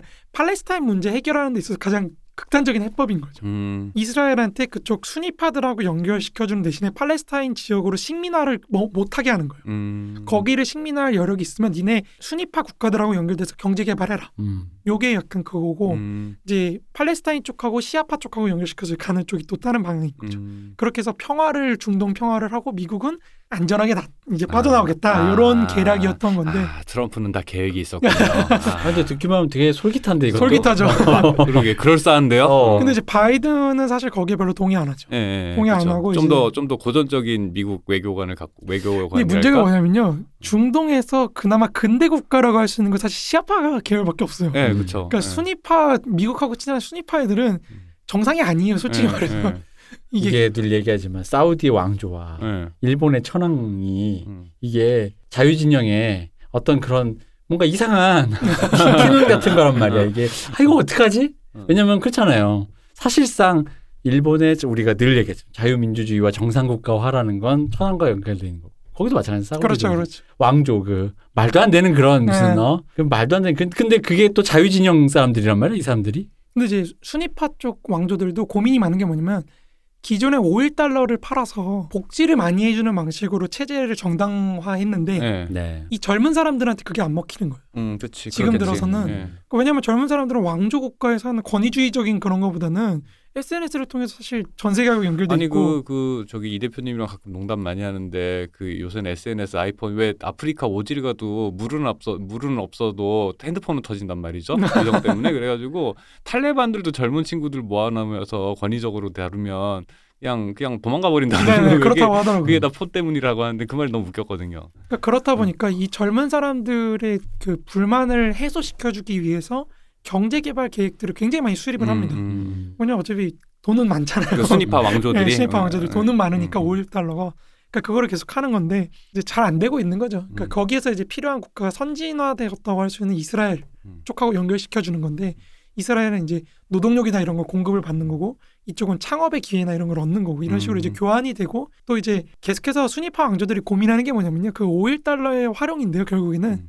금융 시스템을 좀 이렇게 잘 네, 네, 해가지고 네. 그걸 운영을 해볼 생각을 하는 거죠. 음. 이제 그런 쪽에서 이제 좀 그쪽하고 연결되는 게 필요하다 유태인들하고 이런 고민들을 하는 건데 지금 현 정세에서는 이제 미국이 결국에는 이란하고 다시 좀 관계를 해가지고 네. 이제 그쪽이 강화되는 쪽으로 가려는 것처럼 보이니까 네, 네. 이 순위파 왕조들이 불만이 많은 거예요. 그렇죠. 저 엄청 빈정이 상한 뭐 인정이 상하고 왜냐면 사실 이게 아시겠지만 결국 왕조 국가들이라는 거는 뭘 가장 두려워하겠어요. 공화주의 혁명을 두려워하는 그렇죠. 거죠. 음. 근데 이제 이슬람 왕조가 있지 않습니까? 아, 이슬람 공화정이 있지 않습니까? 네. 그 이란이 세운 이슬람 공화정이라는 네, 네. 거는 그러니까 이슬람 허- 그 제가 알기로 이란 헌법에 그게 돼 있어요. 그 혁명 수출하라고. 아, 예, 맞아요. 예, 네, 예. 그게 돼 있기 때문에- 지난번에 한번 얘기하셨던 예, 기억나네. 그 헌법에 박혀 있는 나라이기 때문에 이 공화주의 혁명을 수출하는 거에 대해서 굉장히 신경이 곤두서 있는 상황이거든요. 아, 그렇게 생각하니까 이거 진짜 그럼 사우디하고 아랍에미레이트는 당분간 전화 안 받겠는데.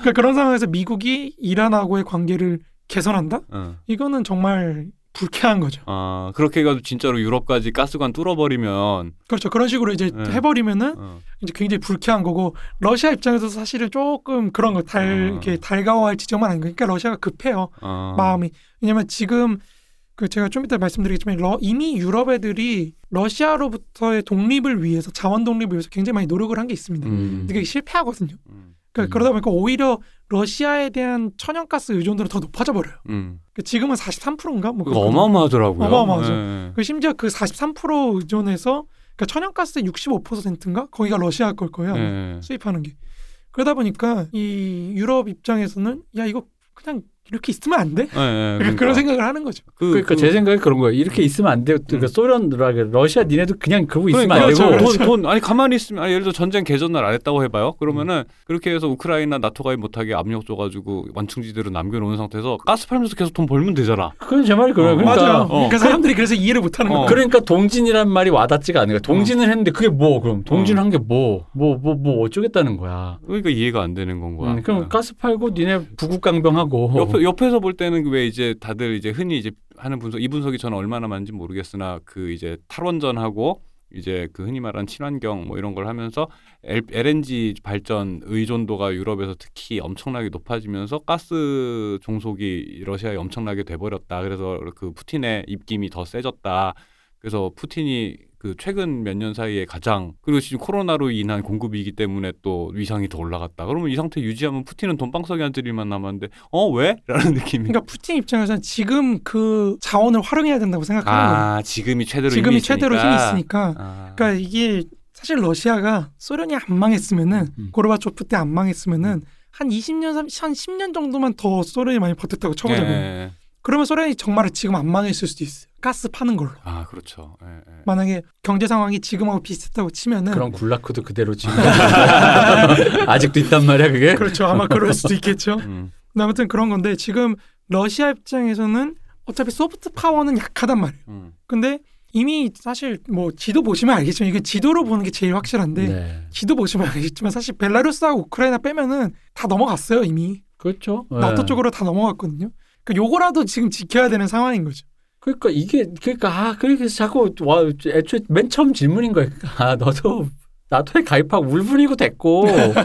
근데 나토 가입 기준이 생각보다 높아요. 예. 아니면 이유도 그러니까 그렇고. 가입을 안 하더라도 어쨌든 이게, 이게 왜냐면 이게, 이게 이게 결국은 안보라는 건 내가 치지 않는 한 어, 누가 나를 칠 때 대비하는 음. 건데. 근데 이제 장삼이사 입장에서는 그런 거 요즘 같은 시기에 국방부에서 누가 뭐 독일이 다시 부흥해서 음. 폴란드로 이렇게 해가지고 동진해가지고 소련을 치러 간다는 나폴레옹 같은 놈이 이런 일이 있을 리가 없는데 예, 예. 그것에 대한 약간 약간 히스테리컬한 그렇죠. 네. 굉장히 히스테리 그러니까 그것이 제가 보고 그 우리 같은 사람이 보기엔 히스테리로 느껴지는 거라는 거죠.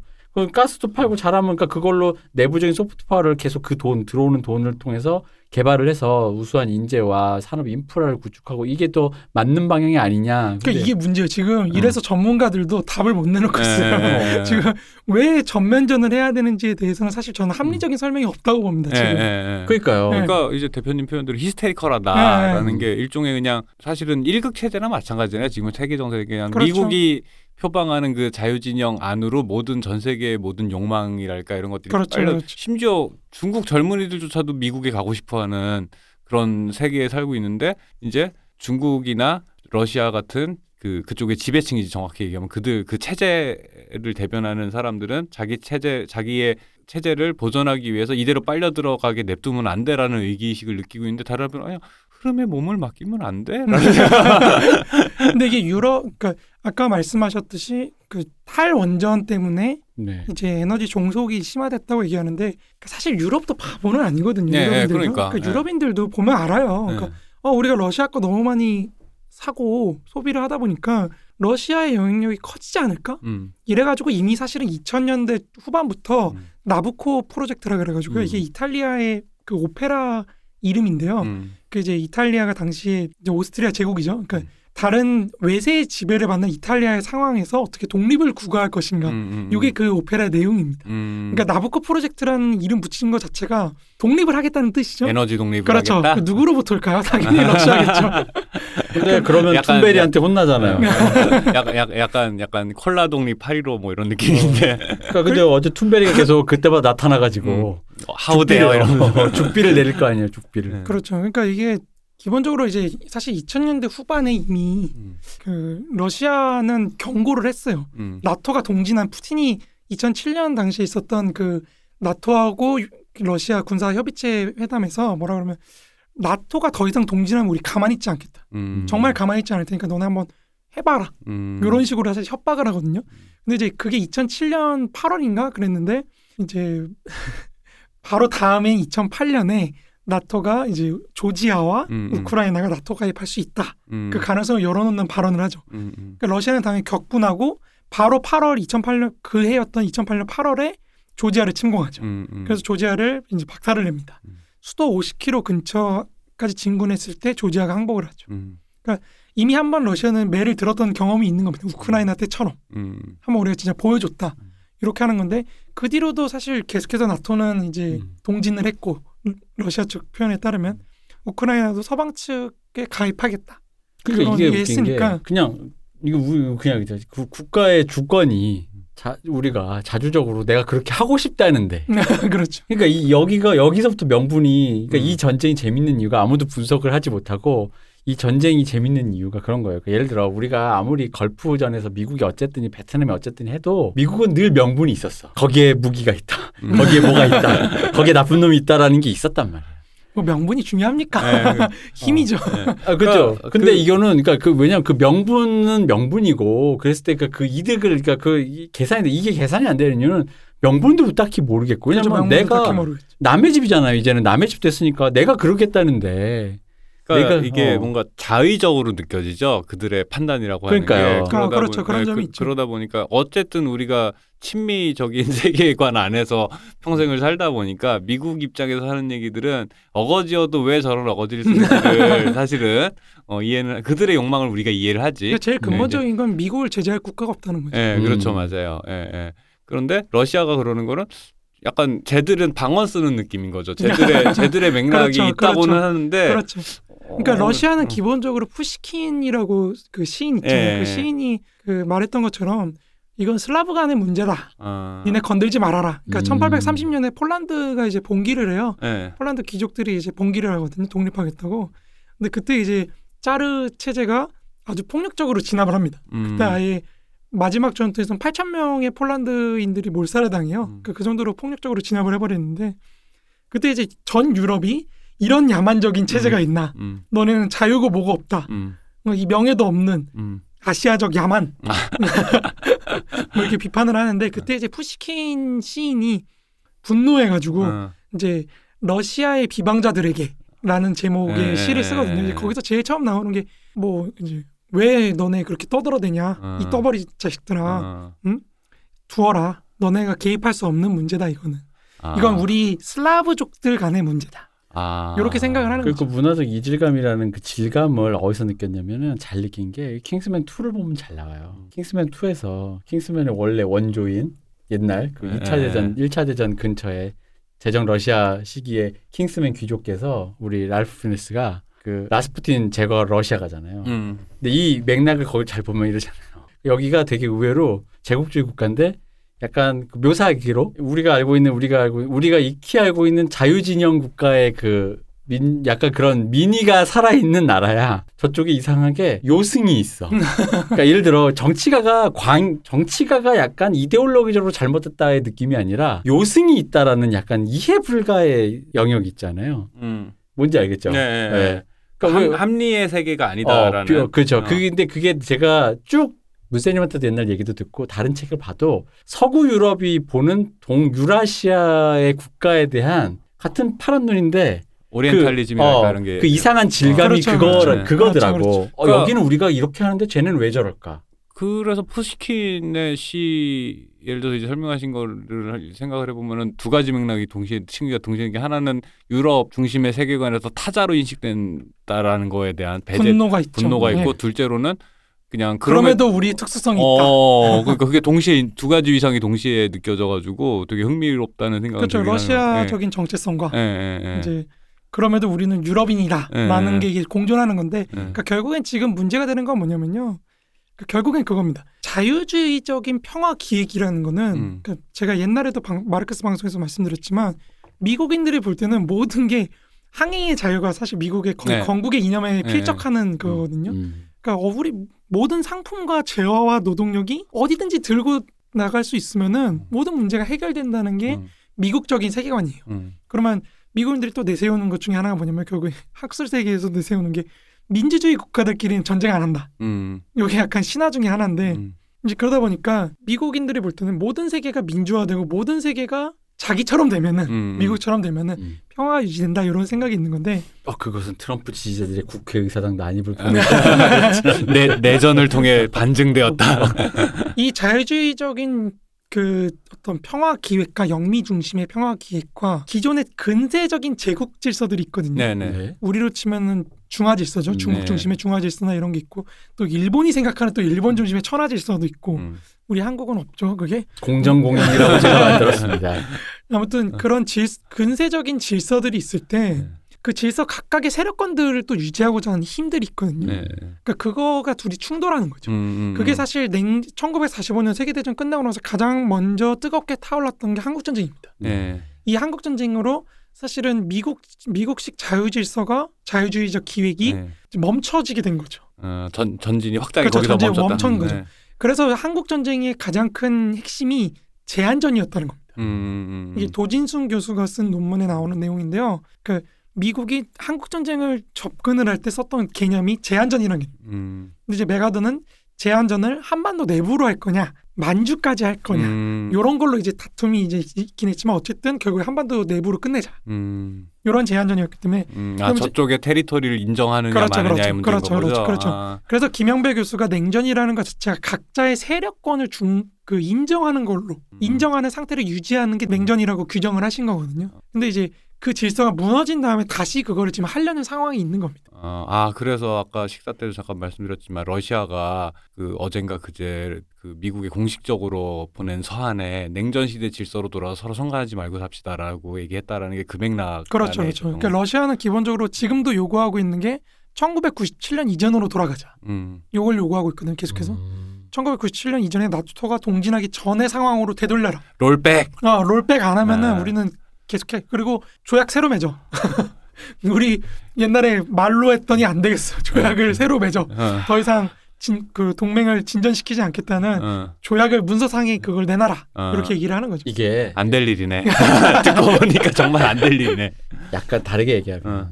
러시아가 무너졌을 때 우리도 서방 친서방 국가니까 우리를 비롯한 서방 세계 국가들의 90년대 분위기가 어땠냐면 이제 평화가 왔다 했어요. 그- 그렇죠. 음, 음. 그걸 상징적으로 보여줬던 게 우리 유튜브에도 지금도 보면 나오지만 모스크바 메탈리카 공연입니다. 음, 음. 판테라도 그때 있었던 그 락 공연이 모스크바에서 벌어진 거죠. 그 모스 러, 러시아의 젊은 이들이 소비에트 연방이 그동안 필요로 했던 그 원했던 음.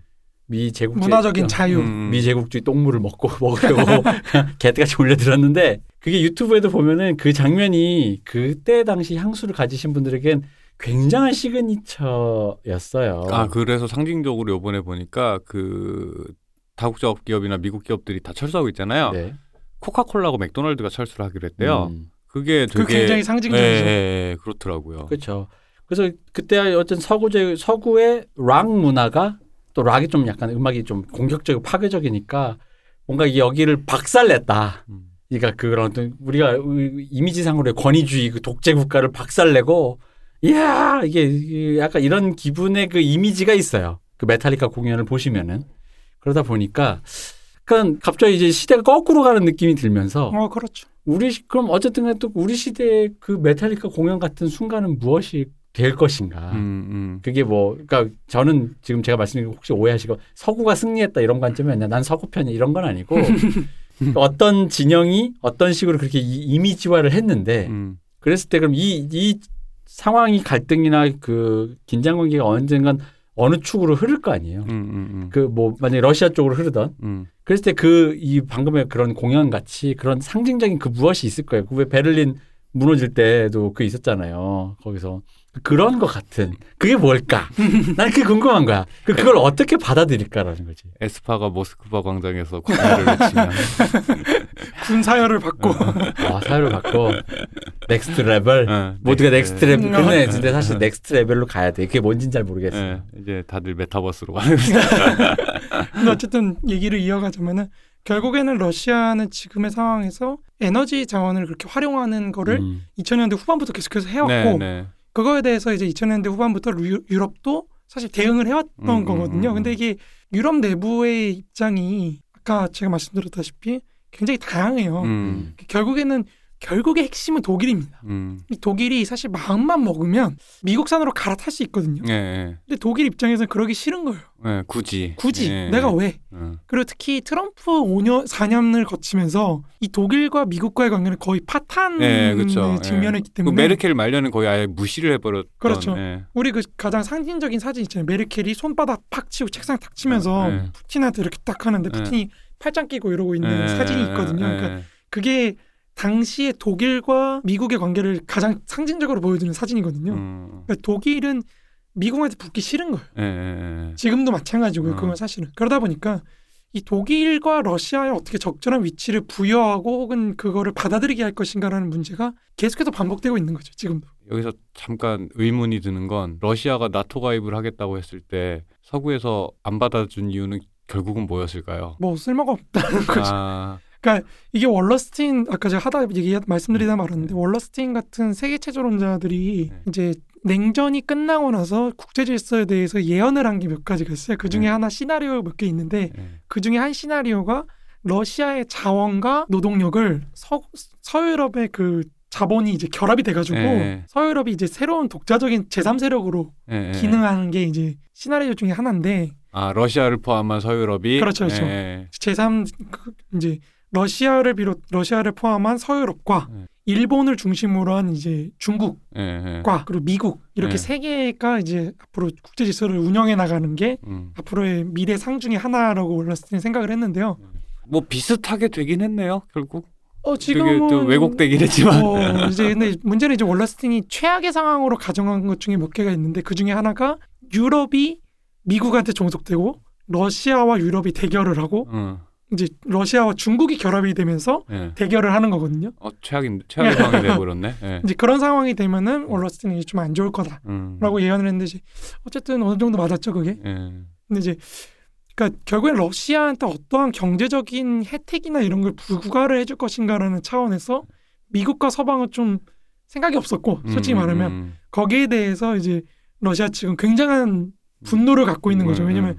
우리가 소련을 버릴 정도로 그렇게 너네 친화적으로 해보려고 그랬는데 음. 결과가 뭐냐? 그러니까 니들에게 가장 큰 적이었던 소련을 해체를 했는데 그렇죠. 니들이 돌아오는 그런 그런 식으로 우리를 푸대접하고 우리가 냉전이라는 세계사적인 위기에서 유럽을 구해줬는데 어. 음. 너네는 우리한테 해준 게 도대체 뭐냐? 그러니까 이렇게 생각하는 거죠. 러시아 측은. 그러니까 제 느낌은 살짝 그런 것도 있어요. 예를 들어 러, 냉전 체제라는 게 소련과 미국의 대결인데 그냥 아주 후려쳐서 얘기하면은 소련 적이 사라졌잖아요. 근데 약간 나토를 안 받아준 게 그냥 제가 느낌 맥락 느낌은 그냥 적을 필요로 한다 계속해서 음, 그런 라는 느낌이 살짝 있었거든요. 지금 약간 적이 나타나니까 좋아하잖아요. 네, 그러니까 어, 얼마나 단순하고 알기 쉬운 세계관이야. 그러니까 원래 이게 그 푸틴의 전략 중에 하나가 앞서 제가 말씀드렸던 세 가지가 있잖아요. 분열의 세 가지. 우크라이나의 분열, 유럽 내부의 분열, 네. 그리고 유럽과 미국의 분열인데 유럽과 미국의 분열을 만드는 계기 중에 하나가 나토의 효용성에 대한 의문을 계속 던지게 하는 거였어요. 음,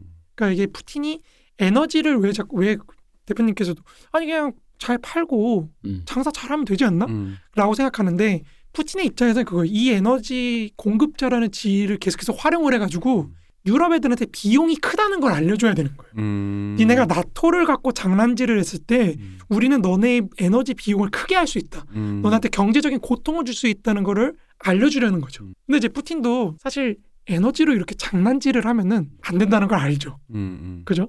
그럼 왜냐면 당연히 아까 나부터 나부커 프로젝트처럼 공급을 다원화하려고 노력을 할 거 아니에요. 음. 그러다 보니까 푸틴은 그러면서 자기도 돈이 들어올 공간을 만들어야 되니까 극동으로 가는 거죠. 네. 중국과의 연합. 네. 그래서 푸틴주의가 내세우는 이데올로기 중에 하나가 유라시아주의입니다. 음, 우리가 사실 아시아하고 연결돼 있었다. 음. 이런 식으로 논의를 풀어가는 거죠. 아 그래서 러시아가 한국한테 잘해주는 거였군요. 뭐 그런 건 아닌데. 아, 아닌가? 아, 네, 그 초코파이도 도시락면. 팔고 도시락도 팔고. 네. 근데 이제 결과적으로는 사실 푸틴의 전략이 여태까지 먹혀들고 있었어요. 왜냐하면은 유럽이 2014년 우크라이나 사태를 보고 거국적으로 결의를 하고 우리 러시아로부터 독립하자 음. 이렇게 했는데도 불구하고 2014년 30%대에 비해서 오히려 43%까지 더 늘어났거든요. 네. 음.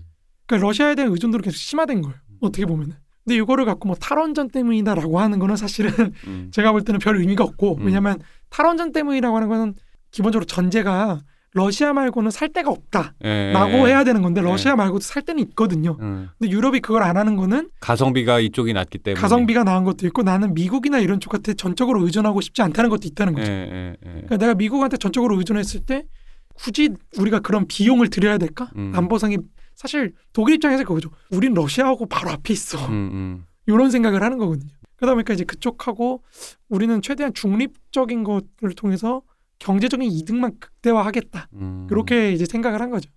그러니까 어떻게 보면 독일이 양아치스럽다고 할 수도 있는 거죠. 근데 사실 푸틴이 전쟁만 안 일으켰으면 독일의 의도도 사실은 어느 정도 계속- 합리성을 계속 됐겠죠. 예, 됐- 됐을 텐데 예. 문제는 그러니까 이게 모든 문제가 예. 전면전을 했기 어. 때문에 이 전면전을 이런 무수히 많은 문제에도 불구하고 왜 했는가라는 네. 거에 대해서 그러니까 이게 이게 이거 궁금해서 이것저것 알아보면 곱씹으면 씹을수록 푸틴이 이해가 안 되는 거야 왜 이랬는지. 아니, 그러니까 예. 이게 금방 끝날 줄 알았지. 그렇죠. 일단 전면전이 뭐 그렇겠죠. 됐다. 어, 전면전이 됐다 해서 이미 여기서 모두 이제 전쟁을 치르는 쪽도 수행하는 쪽도 옆에 봐 보는 쪽도 다 예, 여- 원래 예상 답안에 없었던 거죠. 음, 음. 그러다 보니까 이제 러시아 계속 나오는 게 러시아 내부가 독재 체제잖아요. 그러니까 네. 인해 장막에 쌓여서 음, 음. 결정을 제대로 못한 게 아니냐, 잘못 음, 결정을 음. 내린 거 아니냐. 아 대국조차 대국적으로 생각해. 아, 이건 정말 큰일이네. 구중궁궐에서. 아, 어? 근데 이게 그러니까. 제일 문제가 푸틴이 사실 책임을 전가할 데가 없잖아요. 그렇지. 이게 제일 큰 문제거든요. 예, 예. 그러니까 푸틴은 개인 독재다 보니까 음. 민주주의 국가라는 게 사실 제일 좋은 게 책임을 전가할 수가 있어요. 예, 그렇지. 새로 예. 뽑으면 되고 예. 새- 뭐 새로 뽑든지 뭐 이렇게 예. 하면 되는데 예. 이게 책임을 전가할 게 없으니까 푸틴이 이제 더 극단적으로 갈 수도 그러니까 있는 거죠. 예, 그래서 전술핵 사용 가능성 이런 얘기들이 나오고 있는데 아 좀 약간 식은땀 나는 게 있어요. 그런 거 볼 때마다. 그렇죠. 그리고 예. 이제 러시아 입장에서도 지금 고민을 많이 할 수밖에 없는 게 그러니까 중국에 대한 의존도를 높인다는 게 사실 굉장히 좋은 선택이 아 아니거든요. 그렇죠. 예. 그러니까 G3로 가야 되는데 예. 우리가 중국한테 에너지를 공급하는 어떤 종속된 시스템이 될 수가 있는 거잖아요. 음. 그러니까 기본적으로 러시아 산업 자체가 우리가 생각하는 것처럼 그렇게 발전하지 못하다 보니까 예.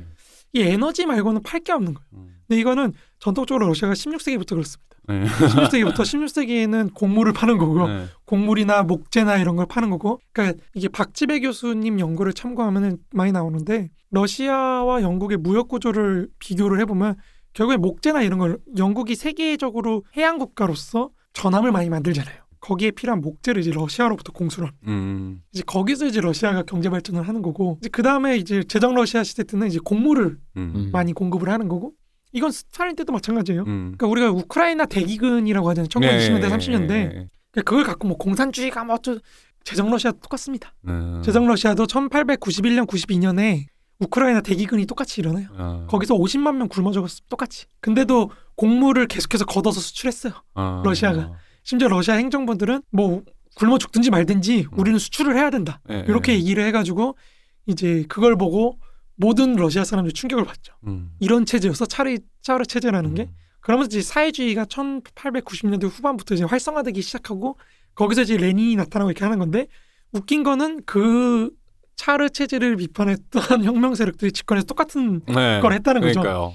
근데 이때는 논리가 바뀌는 네. 거죠. 전에는 짜르를 위해서 그렇게 했다. 러시아 제국의 뭐 근대화를 위해서 이렇게 하면 이제 그때는 농민의 저, 아니 계급의 적인 농민을 타도하자. 네. 이렇게 이런 식으로 합리화했던 거죠. 그러니까 어쨌든 똑같은 겁니다. 기본적으로. 아, 이게 역사 이렇게 반복되는 느낌을 또 받는 게 이게 이제 우크라이나의 오데사가 있잖아요. 네, 그렇죠. 오데사의 계단이라는 그 에이젠슈타인의 영화사에 남는 명작 그 전함 포템킨의 오데사의 계단의 그 오데사인데 거기가 이제 크림 쪽은 이미 이제 러시아가 진작에 장악을 옛날, 옛날 2014년 이미 했고 오데사가 이제 남은 또 전술 전략적인 되게 중요한 포 거점 중에 하나인데 이제 오데사 상륙전을 러시아가 준비를 하고 있대요. 하고 있, 는데 보고 있는데 보니까 내가 그 문득 생각이 나서 전함 포템킨이 언제 나온 영화지 하고 찾아보니까 1925년이더라고. 네. 딱 100년 됐어. 그리고 포템킨 함 그 선상 반란 사건은 이, 그 1910 몇 년? 이게, 이게 약간 이 뭔가 100년 만에 이게 역사가 계속 어, 반복되는 이런 식으로 반복되는 이게 근데 기본적으로 이건 러시아의 경제 구조 자체가 상품을 공급하는 이- 역할을 제대로 못해서 그렇습니다. 음, 기본적으로 계속해서 1차 원자재나 뭐 곡물이나 이런 거를 공급하는 역할에 역할을 수행해 왔고 제조업 기반이 없는 거죠. 그렇죠. 네. 그런 기반이 약한 거죠 상대적으로. 네. 그러니까 돈을 보니까 벌어서 그거를 내, 내 저기 뭐야 내실을 좀 강화해야 되는 게 아니냐. 내 그렇죠. 말은 그렇게 지금. 하는데 그게 어려운 거예요. 어. 그러니까 우리는 네. 한국인들은 우리가 해내니까 네. 다할 수 있는 거 아닌가 이렇게 네. 생각하는데 그게 쉽지 않은 일입니다, 솔직히. 이게 은근히 이게 그런 어, 이제 스타크래프트 용어로 치면은 국가를 걸, 거- 어, 건설하는 그 과정의 그 build order라고 해야 되나? 네. 이 build order를 어떤 민족 국가 단위에서 아는 곳 나라들이 생각보다 몇 없든 아, 그렇죠. 그런 게 있더라고요. 이제 한국인들은 그런 걸 좀 꽤 익숙한, 잘 아는 약간 아, 근데 그것도 게 사람이 진짜 기억력이 가물가물하고 정말 작년에 여름이 얼마나 더웠는지 기억을 못하는 거예요. 제 어릴 때만 해도 그러니까 한국이 요즘 뭐 유튜브에 보면 뭐 한국 노트북 나가도 뭐 안 훔쳐간다는 음, 음. 뭐 한국제 뭐 칫솔 치약 품질 좋다는 하는데 90년대까지도 그 저기 뭐 지하철 저기 버스에서 대도 않는 칫솔 치약 계산기 이런 거.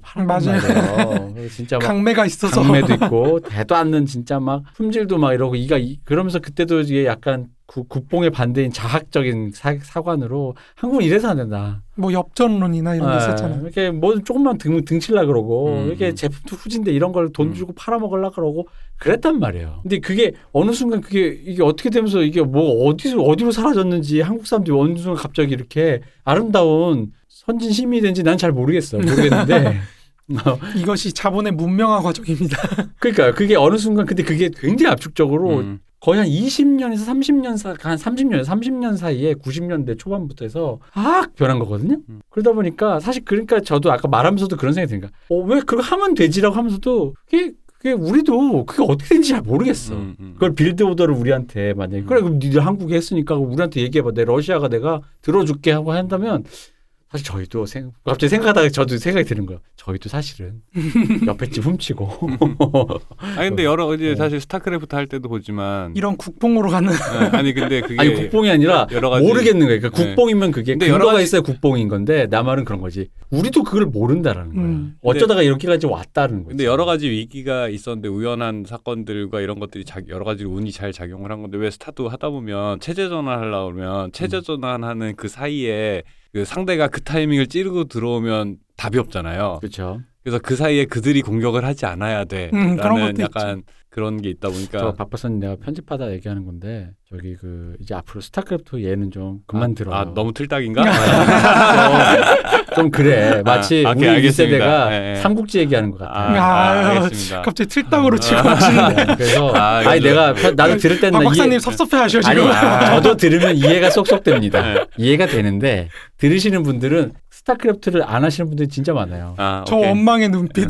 알겠습니다. 배틀그라운드로 문제는 내가 스타 이후에 게임을 안 하셨어요. 어 그게 문제예요. 롤을 할 줄은 알아, 할 줄 아는데 롤은 약간 예를 들기엔 뭐가 애매해요. 음. 약간 이게. 뭐 그런 게뭐 있죠. 아무튼 어쨌든. 네. 어쨌든 그래서 너무 슬픈 얘기로 가네요. 일부를 정리한 아, 입장에서 잠깐 보면 마지막 한 마디만. 네네네. 예, 예. 그러다 보니까 이제 러시아 입장에서는 사실 중국한테 종속될 가능성이 굉장히 크단 말이에요 지금. 현재 그렇게 될될 수밖에 가- 없지 않나? 가능성이 높죠. 음. 그러다 보니까 이제 러시아가 유라시아주의를 택하면서도 동시에 유라시아에 완전히 종속되진 않으려 그래요. 음. 그게 이제 유라시아 연합 체제를 형성하는 거거든요. 그러니까 유라시아 경제 연합이라 그래서 아 이거 EAEU라고 보통 하는데 Eurasian Economic Union이라는 체제를 만들려고 하는 게 계속 그런 겁니다. 그러니까 여기서 뭐냐면 중앙아시아의 그 권위주의 국가들이 많거든요. 음, 기본적으로. 네. 그러니까 그 국가들이 일대일로나 이런 거를 통해서 중국의 경제적으로 종속이 되더라도 설사 종속이 되더라도 정치 군사적으로는 러시아한테 유지하는 그 의존하는 상황을 만들려고 음. 많이 해요. 음. 카자흐스탄이 대표적이죠. 음. 카자흐스탄에서 수도에서 대규모 반정부 시위가 났을 때 이제 러시아 군부대가 2,500명인가요? 그게 평화 유지군의 형태로 투입이 됩니다. 음. 그래서 시위대를 진압을 하고 폭력적으로 이제 권위주의 체제를 안정시키는 역할을 했던 거죠. 예, 예. 지금 벨라루스도 마찬가지예요. 음. 벨라루스도 결국 독재하고 있거든요. 권위주의 네, 체제가. 그렇더라고요. 그러니까 민주화 시위 폭력적으로 진압을 하고 이런 거를 러시아군하고 이제 같이 훈련하면서 음. 그 세력 가시를 하는 겁니다. 음. 그러니까 러시아가 경제 연합을 건설하는 것과 함께 동시에 러시아의 군사력을 활용을 해서 신권위주의 체제를 수호하는 역할을 하는 거예요. 음. 이거는 사실 19세기 제정 러시아하고 똑같습니다. 음. 그 제가 계속해서 강조를 드리는 게 이게 19세기로 돌아가는 상황이다. 네, 네. 역사적인 반복이다 우리. 그러니까 옛날 소련 체제가 전체주의적인 그, 국- 그 권위주의 체제를 옹호해 준 것처럼 시- 제정 러시아 19세기 제정 러시아가 유럽의 군주국을 옹호해 준 것처럼 그리고 20세기에 소련 전체주의가 다른 전체주의 시스템들을 도와줬던 것처럼 음. 21세기의 러시아는 신권위주의 체제를 뒷받침해 주는 역할을 하고 있는 겁니다. 어. 이걸 뒷받침해주기 위해서 사실 자기네들 이념도 푸틴주의라는 이념도 유라시아주의 외에도 또 이제 굉장히 보수적인 이념들을 많이 차, 차용을 해요. 예를 들어서 동성애에 관해서 예. 유럽 문명을 봐라. 동성애를 허용해주고 있지 않느냐. 타락했다. 타락했다. 어. 저것들을 우리가 러시아가 신의 이름으로 그리스 그 러시아 정교 있잖아요. 네. 러시아 정교에 들고 와서 신의 이름으로 우리가 처벌하고 음. 유럽 문명을 수호하겠다. 음. 이런 얘기를 많이 하거든요. 실제로. 그러니까 그런 의미에서 아, 이 독재국가 확실히 짜릿해. 그런 게. 나토의 동진을 막아야 되는 이유 중에 하나도 그런 게 있는 거죠. 네, 그러니까 네. 나 그러니까 뭐가 먼저인지는 사실 좀 애매하긴 한데 네. 나토의 동진을 막기 위해서 그쪽으로 넘어가려는 세력들을 제압을 하는 거예요. 어. 그러면 이제 그 사회의 권위주의 체제들을 도와줘야겠죠. 음. 나토의 동진과 권위주의 체제를 도와주는 게 연결돼 있는 겁니다. 그렇죠. 예, 예. 그러니까 러시아가 결과적으로 놓고 보면 지금 유라시아 대륙에 있는 여러 권위주의 국가들을 뒷받침해주고 보호해주는 역할을 하면서 음. 자신의 세력권을 형성하고 음. 그 세력권 속에서 중국과도 구별될 수 있는 독자적인 영역권을 설정하고 있다. 요게 푸틴과 러시아의 지금 목적이다. 음. 근데 이게 전면전으로 가는 바람에 음. 사실 조금 상황이 좀 이상해지고 애매해졌다. 있다. 애매해졌다. 보니까 벨라루스 같은 경우에는 벨라루스 국민들 불만이 상당하다 그러더라고요 내부에서. 그렇죠. 엄청나게 상당. 예, 그래서 그 벨라루스의 주, 장기 집권하고 있거든요. 예, 주둔 중인 러시아군 요번에 이제 키, 키예프 이제 키이우라고 불러달라고 했다는 그 키예프 침공을 하려고 벨라루스에 결집한 군인들 러시아 군수 물자를 그 벨라루스 시민들이 사보타주를 하고 있다라는 뉴스를 봤어요. 네. 그 그 이 정도면 그 보면 이 정도면 상이 내부 불만 수위가 어마어마합니다. 어마어마합니다. 예, 예. 그러니까 그럼- 실제로 얼마 전에 물러나기로 했었어요, 사실은. 아, 그러니까, 그 대통령이 어. 그러니까 벨라루스 그러니까 제가 개인적으로 전면전을 절대 안 할 거라고 생각했던 근거 중에 하나가 벨라루스인데 아, 2월 말에 이제 개헌이 있었습니다. 개헌 투표가 있습니다. 네. 그 개헌 투표에서 러시아하고 벨라루스 독재자 그 세력들이 뭘 바꾸려 그랬냐면요. 외부 무기의 반입을 금지하는 거였거든요. 헌법에 그 적혀 있어요. 아, 예. 근데 그거를 풀면은 러시아가 벨라루스에 핵을 설치할 수가 있습니다. 예, 예, 예. 그러면 러시아가 벨라루스에 핵을 배치한다는 거는 서구 사회에 대한 굉장한 위협이 어. 되겠죠. 거의 총국이 오는 거죠. 그렇죠. 그렇죠. 그러니까 그런 방향으로 러시아가 벨라루스를 통해서 서구에 대한 공격권을 쥐고 어, 우크라이나를 분단을 시켜서 흑해로의 진출권을 확보를 하고 예, 예. 이러면 이제 사실 감히 나토가 예, 예. 동진할 마음이나 먹겠느냐. 예. 요거 해가지고 저는 약간 가성비는 좀 안 좋더라도 어, 우크라이나 동부지대를 이제 그런 식으로 독립을 시켜가지고 분리 독립 시켜서 분단 국가화를 예. 만들고 좀 이제 계속 그런 식으로 권위주의 체제를 수호하는 수호자 역할을 계속 과시하는 것만 하지 않을까라고 했는데 이제 전쟁을 해버리니까 저도 굉장히 좀 당황스럽네요. 그렇죠. 어.